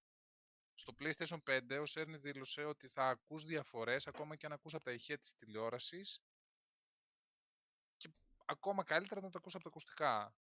Καλά, αυτό τώρα, τώρα όποιος καταλάβει από τηλεόραση τώρα διαφορά στον ήχο, χαιρετίσματα. Ναι, τώρα αυτό είναι gimmick τελείως σιγά. Πόσο, πόσο καλά έχει η τηλεόραση. Μπορεί, μπορεί να δουλεύει πολύ καλά με αυτό το καινούργιο το gimmick, το χαρακτηριστικό που έχουν τηλεοράσει της Sony, που εκπέμπουν τον ήχο κατευθείαν μέσα από το πάνελ της τηλεόρασης, που δεν έχουν ηχεία. Πειράματα ε... κάνουν και αυτοί με τον ήχο και θέλουν να τον εξελίξουν και για το σινεμά. Κυρίως για το σινεμά βασικά, για να φτιάχνουν καλύτερο ήχο. Λοιπόν, στο Σπύρο, εγώ να πω που μιλάει για το φορ κέι και τα εκατόν είκοσι. Σπύρο, άμα δούμε και στο Battlefield π.χ. το έξι που λες φορ κέι εξήντα καρφωμένα, είμαστε με μπόμπα. Tracing, με ray tracing είμαστε μπόμπα, δεν χρειαζόμαστε κάτι παραπάνω. Μετά είναι και το άλλο είναι υπερβολή. Εντάξει. Λοιπόν, πάμε στην επόμενη. Αυτό θέλω και από τις δύο κονσόλες. Συγγνώμη τώρα για την παρέμβαση. Από τις δύο κονσόλες αυτό θέλω. φορ κέι με εξήντα εφ πι ες και Ray Tracing. Άμα μας τα προσφέρουν αυτά, είμαι απόλυτος ικανοποιημένος από την νέα γενιά που έρχεται. Θα στα προσφέρει σίγουρα το Series X. Το πιστεύω... Και μελλοντικά θα πούμε λίγο παραπάνω και για το Ray Tracing. Είναι είκοσι πέντε τέραφλοπ μαζί με το Ray Tracing. Γιατί πολλοί κόσμοι δεν ξέρει ακριβώς. Καμία σχέση το έιτς ντι αρ με το Ray Tracing θα το εξηγήσουμε σε μελλοντικό επεισόδιο. Θέλει πολλή ανάλυση και αυτό με γενικά λόγια. Επίσης, παιδιά, εντάξει, καλό είναι να δούμε και περισσότερα demos, ας πούμε, για να το... ναι, ναι, ναι. Γιατί βγαίνουν, αρχίζουν και βγαίνουν βιντεάκια. Ναι, με το... παιδιά, δείτε και τα δύο βιντεάκια που ανεβάσαμε στο άρθρο του DirectX στο, στο, forum, στο site, το οποίο έχει, ξέρεις, από την Nvidia και από την έι εμ ντι που δύο δείχνει... βιντεάκια, σε παρακαλώ. Εντάξει, το ένα είναι το είχε βγει ήδη καιρό, ρε παιδί μου, που ήταν το, το Ray Tracing στο Minecraft. Ε, τα άλλα δύο δείχνουν, ξέρεις, tech demo των εταιριών με, με το ray tracing της, του, του ντι εξ δώδεκα, του Ultimate. Εντάξει, τεράστια διαφορά. Λοιπόν, πάμε τώρα. Backwards compatibility των δύο κονσολών. Τα εκατό παιχνίδια του πι ες φορ με τον αστερίσκο θα τα εξηγήσουμε σε λίγο. Γιατί αυτά μας παρουσίασε ο κύριος Σέρνικη. Είσαι προβοκάτορας. Απαράδεκτος. Ναι, αλλά έβγαλε ανακοίνωση. Ναι, έβγαλε θα το πούμε, γι' αυτό είπα, θα το εξηγήσουμε σε λίγο. Και αντιπρόσωπος. Ανασκεύασε. Ε, ανασκεύασε, αλλά ε, ε, ναι. Παιδιά, δεν γίνεται να βγαίνεις. Εμένα πάλι δικαιολογία μου πείτε αυτό. Αφού είναι έτσι, γιατί προβοκάρεις τον εαυτό σου και δεν το λες από την αρχή. Γιατί είναι πάρα πολύ απλό ρε πάνω αυτό, το ρωτάς κιόλας. Γιατί δεν θα είχαν standard news κάθε εβδομάδα ή κάθε μήνα, ξέρω, να πετάνε στους τύπους χωρίς να έχουν κάτι άλλο.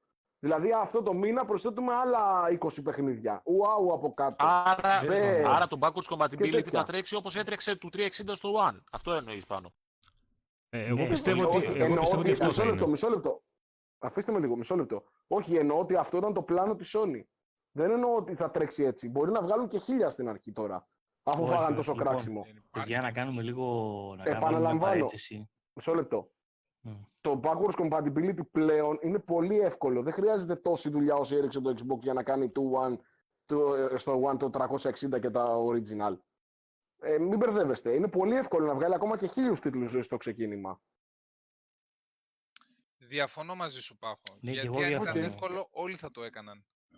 Για ποιο ρε, για τις επόμενες γενιάς με τις με, Βασίλη, με Βασίλη, αυτό που, ε, αυτό που, δεν, εντάξει, okay. αυτό που δεν είναι εύκολο, που λες Βασίλη, αυτό που δεν είναι εύκολο δεν το κάνανε.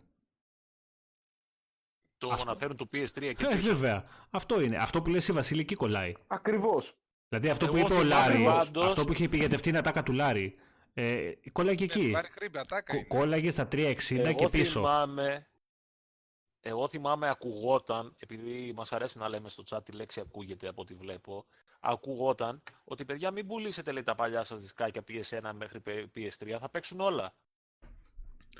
Και, και διαβεβαιώσεις κιόλας από έγκυρες πηγές και είπε ο ένας και είπε ο άλλος.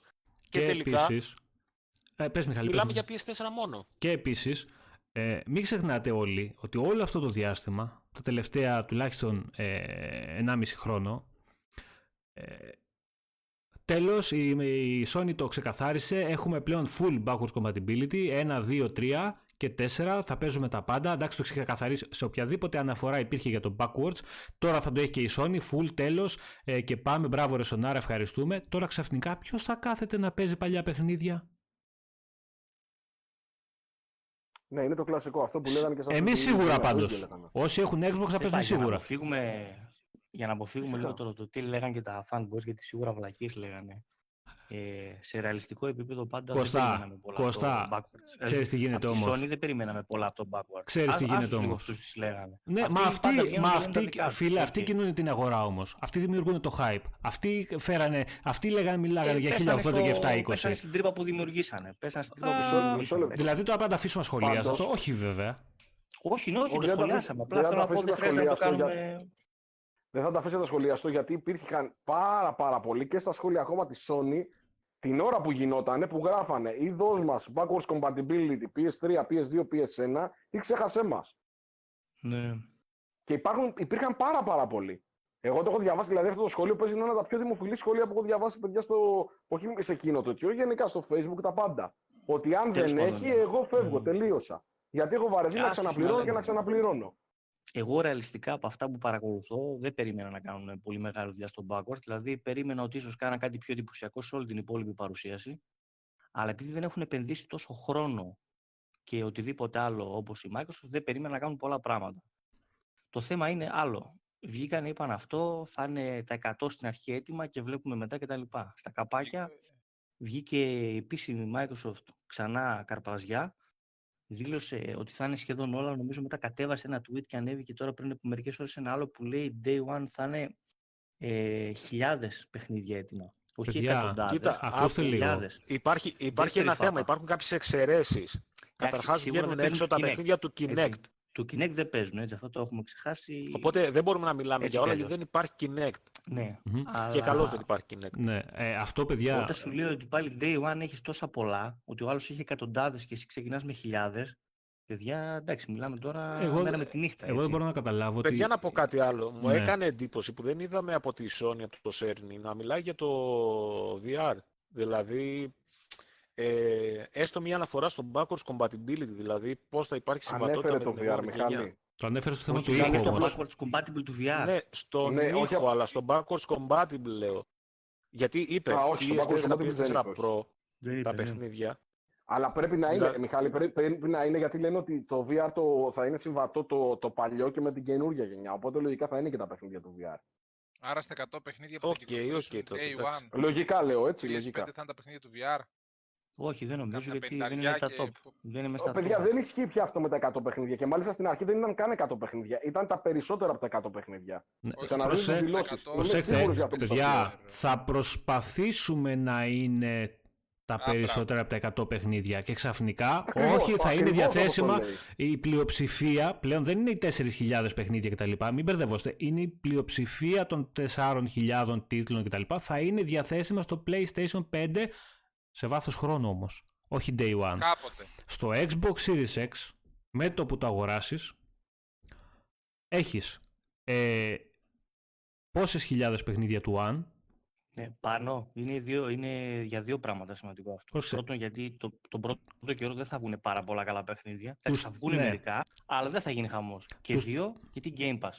Ναι, πρόσεξε. Άλλο αυτό όμως. Έτσι, για αυτούς τους δύο λόγους. τριακόσια παιχνίδια περίπου του, του τριακόσια εξήντα. Και όσα είναι αυτή τη στιγμή που μπορεί να είναι και στο μέλλον και περισσότερα, όσα είναι αυτή τη στιγμή διαθέσιμα στο backwards πρόγραμμα του Original Xbox. Εγώ πιστεύω ότι θα είναι και πιο πολλά αργότερα.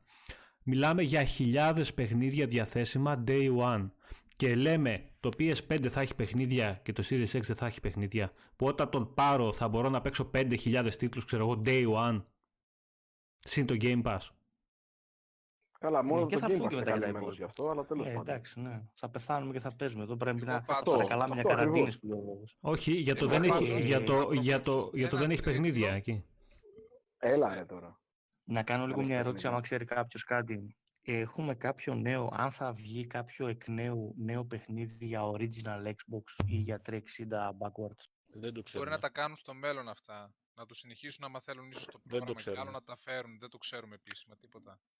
Όχι, επίσημα είχαν πει, συγγνώμη, επίσημα είχαν πει ότι σταματάμε για αυτή τη γενιά. Ναι, ναι. Ότι να φέρνουμε, να φέρνουμε, ναι. Δεν, δεν σημαίνει αυτό ότι θα σταματούν και για την επόμενη. Λοιπόν, λοιπόν παιδιά, μπορούν να φέρουν και μάλιστα μπορεί να... Δεν το ξέρουμε. Μισό λεπτό. Μισό λεπτό. Ναι, όχι, μισό λεπτό. Το ξέρουμε σίγουρα γιατί ανακοινώσαν ότι και τα enhanced παιχνίδια του Xbox για Series X θα, είναι, θα πρέπει να τρέχουν από το ες ες ντι. Παιδιά, άρα θα υπάρχουν σίγουρα παιδιά που θα δεν, είναι enhanced. Τώρα θα είναι το Xbox One. Το τριακόσια εξήντα ή το original δεν το ξέρουμε. Αυτό που είπε η εταιρεία είναι ότι όταν σταμάτησε το πρόγραμμα του Backwards, είπε ότι αυτή τη στιγμή επικεντρωνόμαστε μέχρι το launch του Series X στο να είναι διαθέσιμα day one όλοι οι τίτλοι του, τρία, του Xbox One στην κονσόλα. Και μετά δεν θα σταματήσουν να δουλεύουν και, και μετά θα επικεντρωθούμε okay. ώστε να φέρουμε ακόμα περισσότερους τίτλους στη νέα πλατφόρμα. Αυτό είπαν οι άνθρωποι. Okay, επίσης, okay. επίσης, ήταν, ναι, επίσης δεν μπορούσα να βρω υλικό. Επίσημα από το στόμα του Phil Spencer και γενικά από όλους τους τεχνικούς της κονσόλας, ξέρουμε ότι οι περισσότεροι από αυτούς τους τίτλους, χωρίς κανένα patch, χωρίς τίποτα άλλο, θα παίζουν με βελτιωμένα frame rates, βελτιωμένες αναλύσεις και, και, και. Κάτι το οποίο δεν αναφέρθηκε στη... και, και το έιτς ντι αρ μέσω του Machine Learning. Εδώ είδαμε έιτς ντι αρ σε τίτλο του Original Xbox. Τρελό, τρελό. Στο Fusion και Friends. Παιχνιδάρα τώρα. Fusion Friends, πω πω. Λοιπόν, και, και δεν ανακοινώθηκε αυτό στην παρουσία στο, των χαρακτηριστικών του πι ες φάιβ. Δεν αναφέρθηκε τίποτα για... Ναι, εδώ, ναι, εδώ σωστό, παιδιά, σωστό, δεν αναφέρανε ναι. τίποτα ότι θα τρέχουν σε περισσότερα frames, τίποτα. Και βγήκανε και το καλύψανε με άρθρο σήμερα, ότι θα είναι διαθέσιμο. Δηλαδή, και έτσι να είναι, εμένα όλη αυτή η κίνηση και ο τρόπος που το βγάζεις παραέξω μου δείχνει ότι δεν ξέρεις που πατάς και που βρίσκεσαι. Ή δεν ισχύει, τουλάχιστον αυτή τη στιγμή, ή βγαίνεις και το συμπληρώνεις για να καλύψεις τη, τη λέζα που έχεις φάει αυτές τις μέρες, ή πολύ αυτό απλά, ή πολύ απλά ναι, και εγώ αυτό πιστεύω, ή πολύ απλά ε, το marketing το δικό σου είναι πλέον όχι τραγικό, που δεν το πιστεύω αυτό το πράγμα. Δηλαδή δεν μπορώ να φανταστώ ότι από τόσο καλό που ήταν η, η αρχηγή της ψευτιάς και του marketing, του καλού marketing, ε, να έχουν φτάσει marketing, και, ναι. ταυτόχρονα, ναι, αλλά, να έχουν φτάσει σε αυτό το επίπεδο. Ταυτόχρονα. Δεν, το, δεν, δεν μπορώ να το καταλάβω τι γίνεται.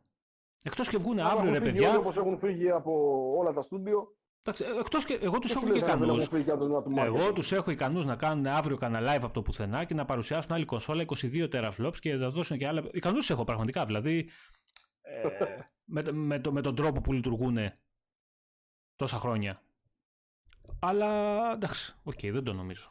Κοίταξε, εν μέρει πληρώνω και τα χαστούκια που ρίχναν και αυτοί αυτή τη στιγμή. Δηλαδή αυτή την επιθετική πολιτική που κάνει τώρα η Microsoft.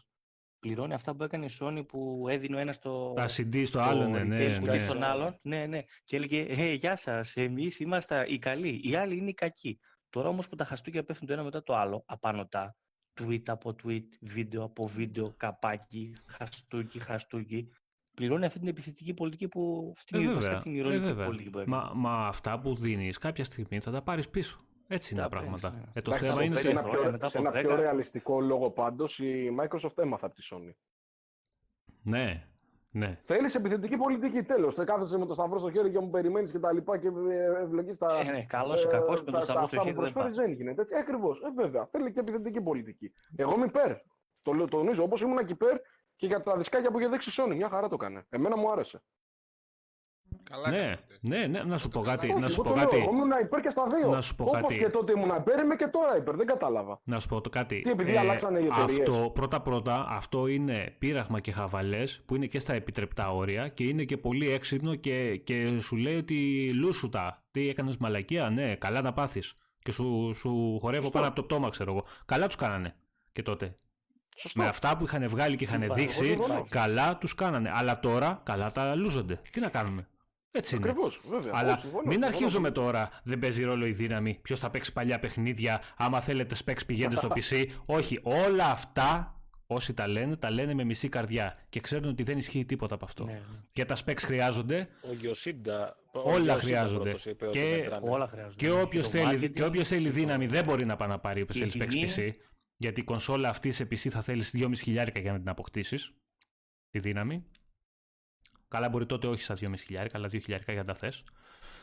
Ε, και χωρίς το optimization που θα έχει εκεί. Και, και, και, και, και. Όλα αυτά... Είναι και η ευκολία της κονσόλας, είναι και η φάση με το... που τη βάζεις στο σαλόνι, είναι διαφορετική φάση. Δεν είναι το ίδιο αυτό, είναι μια προχειροβλακία ε, που λένε ότι ε. ξέρεις, άμα θέλετε specs πάρτε πι σι. Όποιος... Μεγάλα δεν είναι το ίδιο πράγμα. Μα όποιος το λέει αυτό, όποιος θέλει specs πάρει πι σι, προφανώς δεν είχε ποτέ πι σι για να παίζει παιχνίδια. Ναι, πλειοψηφία ναι, από αυτούς. Εντάξει. Γι' αυτό το λένε. Ναι, Νομίζω ναι, σωστό, ότι σωστό. είναι το ίδιο. Σωστό. Ε, δεν είναι το ίδιο, ρε παιδιά. Τι να κάνουμε τώρα. Να συμφωνούμε όλοι ότι μετράνε όλα. Και τα exclusive και η δύναμη και η τιμή και το marketing. Όλα παίζουν ρόλο. Το καθένα. Τα πάντα και το backwards και τα πάντα. Έτσι, ναι. Απλά αυτή τη στιγμή οι specs είχαμε να κάνουμε. Για specs θα μιλήσουμε. Τι να κάνουμε. Αν είχαμε παρουσίαση exclusive, θα μιλούσαμε για αυτά. Τι να κάνουμε τώρα. Λοιπόν, επειδή πολύ αναφερθήκαμε σε αυτό. Ε, θα κάνω μία πρόβλεψη και θα πω ότι ένα, αν υποθέσουμε ότι θα είναι εκατό τα παιχνίδια του πι ες φορ, θα πω έναν τίτλο που θα είναι σίγουρα backward compatible στο πι ες φάιβ. Minecraft της Microsoft. Σωστό. Είσαι σαν σατανάς. Μπορεί να το ξαναπουλάνε. Λοιπόν, ένα τελευταίο να πω που το είπε ο Χριστόφορος. Ε, να πούμε για τα perks, παιδιά. Όποιος έχει yeah. Xbox Game Pass Ultimate, mm-hmm. ε, κάθε μήνα θα δίνονται τέσσερα δωράκια για free-to-play παιχνίδια, ίσως και παιχνίδια που είναι στο pass και τα λοιπά. Ε, εντάξει, δεν είναι κάτι ιδιαίτερο, αλλά π.χ. δίνει κάτι πακέτα, ας πούμε τώρα για το World of Tanks και αυτά, που κάνουν κάτι σαραντάρια, κάτι πενηντάευρα στο Smite, mm-hmm. κάποια mm-hmm. άλλα mm-hmm. πράγματα mm-hmm. που δίνουν. Ε, και νομίζω ότι ε, συνέχεια... Δεν θα τα κάνετε claim, τώρα, και αν πω... θελήσετε να το παίξετε να τα έχετε. Mm-hmm. Θέλω να πω τη θεωρία συνωμοσίας μου τώρα.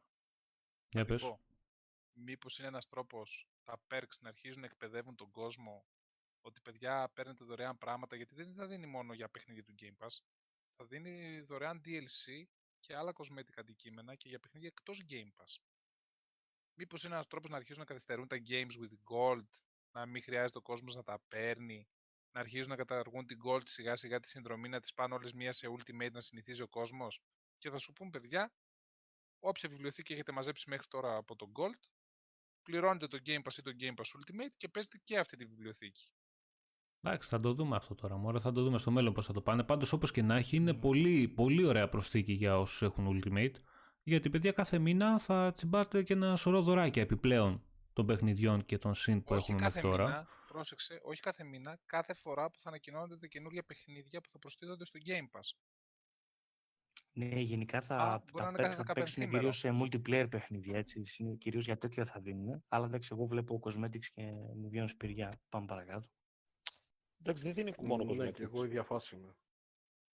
Δεν δίνει μόνο cosmetics πάντως. Στο εντάξει, πάντων, σε κάποιους αρέσουν, ρε παιδί μου, τώρα τέλος, δεν είναι θέμα. Αλλά για παράδειγμα, ας πούμε τώρα το τι έδωσε, ας πούμε, τα πανιά του Όρη, δηλαδή που είναι cosmetic πάνω στην κυκλοφορία του... Δηλαδή, ναι, δεν δε σου ζητήσανε λεφτά για να τα πάρεις, ούτως ή άλλως. Δεν μπορεί να τα πάρεις με λεφτά. Ο μόνος τρόπος να τα πάρεις είναι αυτός, τζάμπα. Έχει, έχει παρόμοια όμως που είναι με λεφτά μέσα, ας πούμε, με πανιά. Και δεν το λέω ότι κάνει κάτι κακό. Απλά έχουμε φτάσει σε μια βιομηχανία που, που, παλιά, που παλιά, αυτά σε εποχές πριν δεκαετίας, δεκαπενταετίας, τα παίρναμε μέσα στα παιχνίδια και τώρα τα έχουν αφαιρέσει από τα παιχνίδια και τα δίνουν έτσι. Και αυτό είναι κάτι που με εξοργίζει, τέλος πάντων. Λοιπόν, παιδιά, θα αφήσουμε ασχολίαστα ντι εξ δώδεκα, δεν θα το αναλύσουμε. Μπείτε στο site να διαβάσετε το άρθρο που έχει γράψει ο Βασίλης, το οποίο είναι πολύ αναλυτικό. Ε, θα αφήσουμε για το επόμενο Xcast Resident Evil Demo, Game Pass, τις φήμες για το S, το Xcloud, τις εφαρμογές που έρχονται στο πι σι κτλ, κτλ. Γιατί έχουμε ξεφύγει, έχουμε πάει υπάρχει. δύο ώρες και... Υπάρχει πολύ, πολύ, πολύ. Έχουμε πολύ, έχουμε πολύ. Μόνο. Έλα, ας το... ακόμα να... Ας το πούμε γρήγορα αυτό. Ναι, έλα, έλα, πάνω. Πες. Έλα, πάχο, ξεκίνα. Όχι, εγώ, εγώ άλλο ήθελα να πω. Πες, πες. Εγώ θέλω να πω το, ότι για τις φήμες είναι πολύ ωραίο ότι κάθε φορά που πέφτει ένα χαστούκι στη Sony αρχίζουν φήμες για παιχνίδια. Είναι τρομερό. Silent Hill τώρα. Τώρα είναι η περίοδος του Silent Hill. Το είδα, το έγραψα και ένας φίλος εδώ στο, στο chat. Ότι έχουμε, λέει, το Silent Hill το καινούργιο που θα βγει στην κονσόλα. Ε, παιδιά, παιδιά, ηρεμήστε. Παιδιά, έχουμε ε, ακούσει υπόψη. Κατά καιρούς από φήμες. Ε, ε, ξέρεις ποια είναι, ρε, πάνω το, το απίστευτο της υπόθεσης. Ότι ταυτόχρονα με τη φήμη, την αρχική φήμη που κυκλοφόρησε ότι η Sony θέλει να αγοράσει, στην, στο ίδιο άρθρο μέσα γραφτό, ε, έγραφε ο συντάκτης ότι η εταιρεία δεν είναι διατεθειμένη, διατεθειμένη να, πουλήσει, να τα πουλήσει. Ναι. Αυτό ήταν σαν να μην υπήρχε μες στο άρθρο. Δεν έγραψε κανείς ότι ναι, μεν η Sony θα τα ήθελε, αλλά δεν τα πουλάνε. Ακριβώς. Και ξαφνικά βγήκε προς τα έξω oh, ότι η Sony έχει το καινούργιο Silent Hill, το καινούργιο Metal Gear και. και, καλά, και... Ναι, παιδιά, δεν τα έχει. Και τα Final Fantasy δεν Sony τα έχει, παιδιά. Τα δεν τα έχει αγοράσει. Τα γιατί είναι, νόμιζαν ότι τα είχαν. Όλα mm. νόμιζαν ότι τα έχουν στη Sony. Από εποχές PlayStation ένα τα λέω αυτά. Αυτοί στη Sony και νομίζουν ότι όλα τα έχουν. Τα Kingdom Hearts τα έχουν αποκλειστικά. Τα Kingdom Hearts νόμιζαν ότι τα είχαν. Τα Metal Gear είχαν βγει πιο παλιά στα εμ ες εξ. Νόμιζαν ότι ήταν δικαιωματικά δικά τους. Καλά, και για ακούτα, υπήρχε βγει και με την κοιτάκη στο, ότι στο φυσικά λόγιο PlayStation. Ε, τότε, επί εποχές, ας πούμε, Sony, νομίζουν ότι ανήκαν στη Sony αυτά. Κουκουρούκου τελείως, όλη αυτή η γενιά έχει αναπτύξει... Οπότε σας χαιρετώ. Ε, Μιχάλη, θα κλείσουμε λοιπόν. Και εμείς τώρα, εντάξει. Ε, ε, ε, πήγε λίγο γι' αυτό. Ναι ρε, έλα, θα τα πούμε, Μιχάλη. Εντάξει, στο καλό, Μιχάλη. Λοιπόν, Βασίλη, πες μία γρήγορα για το S και τη φήμη που πρώτα ο Πάνος, να το τονίσουμε, την ανέφερε. Στο cast. Έτσι, μπράβο, έτσι, έτσι. Και έτσι, μετά βγήκε από τον Brad Sams τη, τη θεωρία αυτής της συνωμοσίας. Πρώτα το cast μας την ανέφερε. Αυτό είναι το βασικό σε όλα. Ότι πρώτα την ακούσατε εδώ. Λοιπόν, Βασίλη, για πες. Πάμε. Μήπως θέλει να το πει ο Πάχος. Ε, π, δεν έχω πρόβλημα. Πες το, πες το, πες το, πες, δεν έχω πρόβλημα. Αφού το είπε πρώτος, ήταν ε... πρώτος που το ανέφερε. Στην Ιφίλιο. Ευχαριστώ, ευχαριστώ. Ναι, ναι, πες το, πες το, συνέχισε. Τώρα κάτι αρχίζετε και λέτε. Πάμε παρακάτω, γιατί έχουμε συμπληρώσει και δύο μισή ώρες. Θα μας τρέχουν καντήλια, γι' αυτό σου λέω. Δεν μας αντέχει κανείς, ούτε εμείς. Μας κρατάνε παρέα αυτές τις δύσκολες ώρες και τους ευχαριστούμε πάρα πολύ. Εννοείται. Μην τα ταλαιπωρούμε τώρα και με αυτό. Έλα, πες το. Λοιπόν, θα πρέπει να γυρίσουμε, παιδιά, το χρόνο λίγο πίσω, όχι πάρα πολύ. Πριν κυκλοφορήσει το Xbox One X. Περίμενε, Βασιλή. Βασιλή, πίσω λεπτό. Να μην τους ταλαιπωρούμε, λέει. Θα πρέπει να γυρίσουμε το χρόνο πίσω.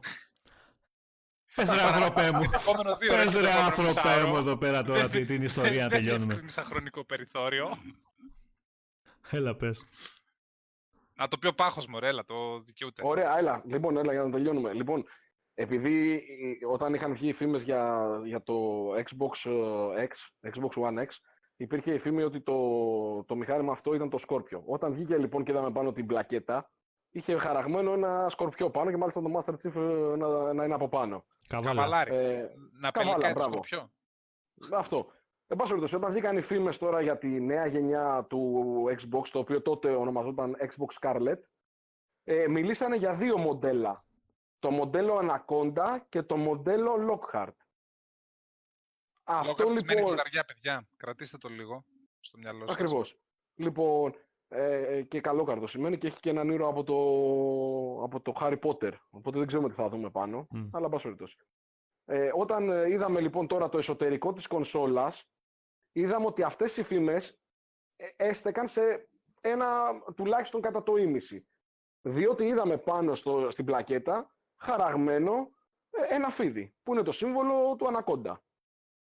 Άρα... Συμπεραίνοντας λοιπόν με βάση τη λογική, από τη στιγμή που επαληθεύονται αυτές οι φήμες κατά το ήμιση, περιμένουμε να επαληθευτούν και κατά το άλλο ήμιση, που είναι ότι περιμένουμε και το Xbox Series S, που θα είναι το Lockhart. Επίσης, ε, πριν δύο μέρες ήταν το tweet που έκανε ο... Ο Gordon. Ναι, Ο... Ήταν ακριβώς την επόμενη μέρα από τότε που βγάλαμε το άρθρο. Και τι κάνει ρε η, η, η μανούλα ο Γκόρντεν. Πες το ρε πάνω. Ε, κάνει ένα post το οποίο έχει ένα λουκέτο και μια καρδούλα. Ξεκλείδωτο. Ναι, ξεκλείδωτο, ξεκλείδωτο το λουκέτο και μια καρδούλα. Και μια καρδούλα. Ε... Και, και, και ξέρεις ποια είναι η πλάκα. Του γράφει ένας από κάτω. Δηλαδή θα έχουμε περισσότερα νέα για το Xbox σήμερα. Και λέει, μπα όχι, αυτές τις μέρες είναι πάρα πολλά τα νέα. Έτσι απάντησε ο Γκόρντεν. Εντάξει, εγώ πιστεύω ότι θα φύγει. Αυτό είπαμε ότι σημαίνει και καλόκαρδος, έτσι. Κρατήστε το αυτό. Είπαμε κλειδαριά και καλόκαρδος. Είδαμε μια ξεκλείδωτη κλειδαριά και μια ξεκλείδωτη κλειδαριά και μια καρδιά πάνω. Κρατήστε το αυτό, έτσι. Λοιπόν, αυτά παιδιά. Δεν, μην το τραβήξουμε άλλο. Σας ευχαριστούμε όλους για, τη, για την παρέα. Εντάξει, ήμασταν λίγο πιο επιθετικοί σήμερα, αλλά πρέπει, γιατί... Βγάλα, βγάλαμε άχτη. Όχι, όχι, δεν, δεν είναι άχτη. Δεν, δεν είναι άχτη, δεν είναι άχτη, δεν είναι καθόλου άχτη. Δεν είναι άχτη, είναι ότι αυτός που ασκεί bullying σε εισαγωγικά τόσο καιρό, πρέπει κάποια στιγμή να του γυρίσει και πίσω.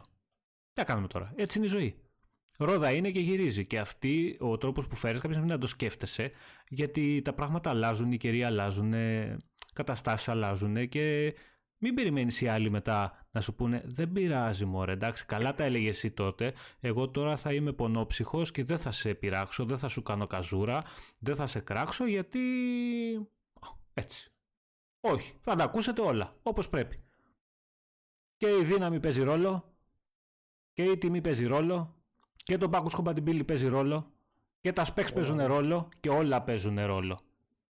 Και παιχνίδια θα έρθουν στο Xbox που πολλοί από εσάς που αυτή τη στιγμή λέτε «Α, δεν έχει παιχνίδια», θα θέλετε να τα παίξετε.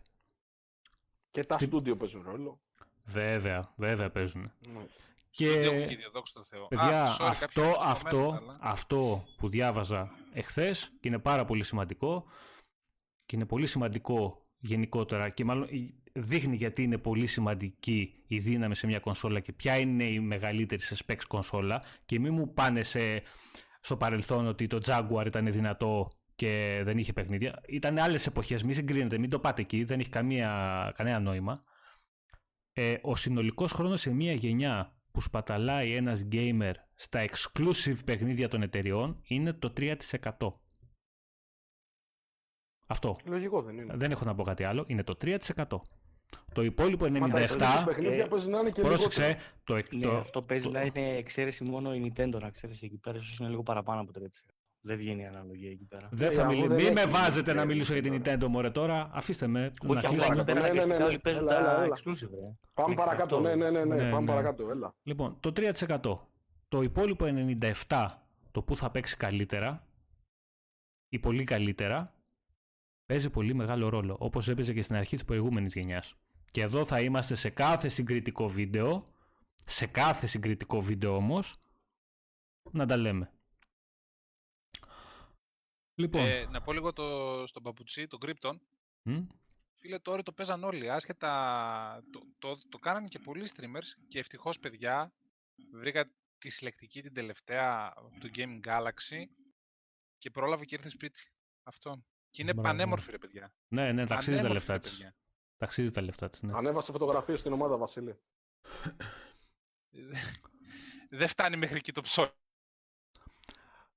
Loot of the day. Ειλικρινά μιλάω, ντρέπομαι. Λοιπόν. Ναι, το καταλαβαίνω απόλυτα, πλάκα κάνει. Λοιπόν. Και ένα τελευταίο θέλω να πω πριν κλείσουμε. Στα χαρακτηριστικά που το έβγαλε το ντάμπλιου σι σι εφ Tech, το Xbox Series X, μάλλον ξεπερνάει σε δύναμη την δύο ογδόντα Super και μπορούμε να τη συγκρίνουμε μόνο με την είκοσι ογδόντα Ti. Ναι, βέβαια. Αυτό. Άξ, πλέον τη συγκρι... το συγκρίνουμε με την είκοσι ογδόντα Ti. Παιδιά, μην, μην το συγκρίνετε με την είκοσι ογδόντα Αυτό Ti, γιατί καλύ... μιλάμε για κλειστή αρχιτεκτονική. Είναι τελείως διαφορετικό. Αυτό ήθελα να πω ρε πάνω. Είναι τελείως διαφορετικό. Μην μου λένε ότι α, θα είναι ξεπερασμένη τεχνολογία επειδή η Nvidia θα βγάλει καινούργιες κάρτες. Είναι τελείως διαφορετική η δύναμη αυτή σε μια κονσόλα με τη συγκεκριμένη κάρτα σε ένα πι σι. Εντάξει, να ξέρουμε και ε, τι λέμε. Πάνω σε αυτό, που λες, σε αυτό που λες για το αν θα είναι ξεπερασμένοι και τα λοιπά, να πω ότι τώρα πρόσφατα, πρόσφατα η, ο μέσος χρήστης του πι σι Gamer ε, ξεπέρασε την ε, δέκα πενήντα και πήγε στη δέκα εξήντα Πρόσφατα ο μέσος όρος δηλαδή ανέβηκε, κλείνει πλέον πιο πολύ στη δέκα εξήντα πλέον. Για να το καταλάβετε, έτσι. Οκ. Okay. Λοιπόν. Για να καταλάβετε πόσο ξεπερασμένο θα είναι όταν αυτή τη στιγμή μιλάμε για την είκοσι ογδόντα Ti. Εντάξει, εντάξει, εντάξει, έχουμε να δούμε τα ματάκια μας πολλά. Λοιπόν, Νος, παιδιά, μην αναβαθμίσετε το πι σι ακόμα. Περιμένετε λίγο να δούμε πώς θα πάνε οι τιμές λίγο με τις κονσόλες, με το Series X κτλ. Okay. Κλείνει πάρα πολύ δούμε. το μάτι στους πι σι gamer και να γλιτώσουν λεφτά από αναβαθμίσεις. Λοιπόν, παλικάρια, ευχαριστούμε πάρα πολύ για την παρέα. Καθίστε τώρα κι εσείς μέσα αυτές τις μέρες που είναι ζόρικες και περίεργες. Προφυλαχθείτε κι εσείς όσο γίνεται και τους δικούς τους ανθρώπους. Καθίστε μέσα, εμάς δεν μας είναι κόπος τώρα να κάτσουμε μέσα στο σπίτι. Παιχνίδια παίζουμε, τηλεόραση βλέπουμε, Netflix, δόξα τω Θεώ έχουμε. Δεν μας λείπει τίποτα, είναι ευκολάκι για μας. Άπαπα, μη σ' ακούσε ο Βάγκος για το Netflix.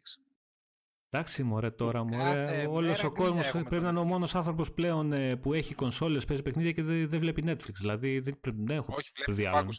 Εγώ παραβλέπω Netflix τις τελευταίες ε, μέρες. Εντάξει, δεν πειράζει. Λοιπόν, τίποτα αυτό, να κάτσουμε μέσα, να προσέξουμε λίγο και τους μεγαλύτερους που. που δυστυχώς τους σκεφτόμαστε εμείς περισσότερο από τον ίδιο τον εαυτό τους.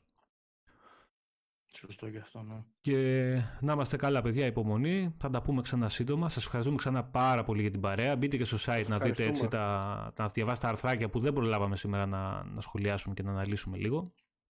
Το DirectX να διαβάσουν τα παιδιά, γιατί ναι, είναι πολύ σημαντικό. Για να βρω τις πληροφορίες αφιέρωσα πολύ χρόνο, παιδιά. Και είναι, και είναι και πολύ σημαντικό. Να... Και επειδή είναι, θα το αναλύσουμε εκτενώς στο επόμενο Xcast. Είναι κλειδί, είναι κλειδί, ναι, είναι κλειδί στο, στην επόμενη γενιά και γενικά για το Series X αυτό. Λοιπόν, παιδάκια. Να πω, πρώτη φορά για το compression, σε εμάς τα ακούσανε. Έλα Βασίλη, γιατί γίναμε καληνυχτάκηδες να πούμε, δεν μπορούμε να κλείσουμε την εκπομπή. Λοιπόν, παιδιά, καλή συνέχεια, μιλάμε, να είστε καλά και να προσέχετε όλοι. Πολύ. Στο καλό σε όλους και υπομονή. Καλή συνέχεια, παιδιά. You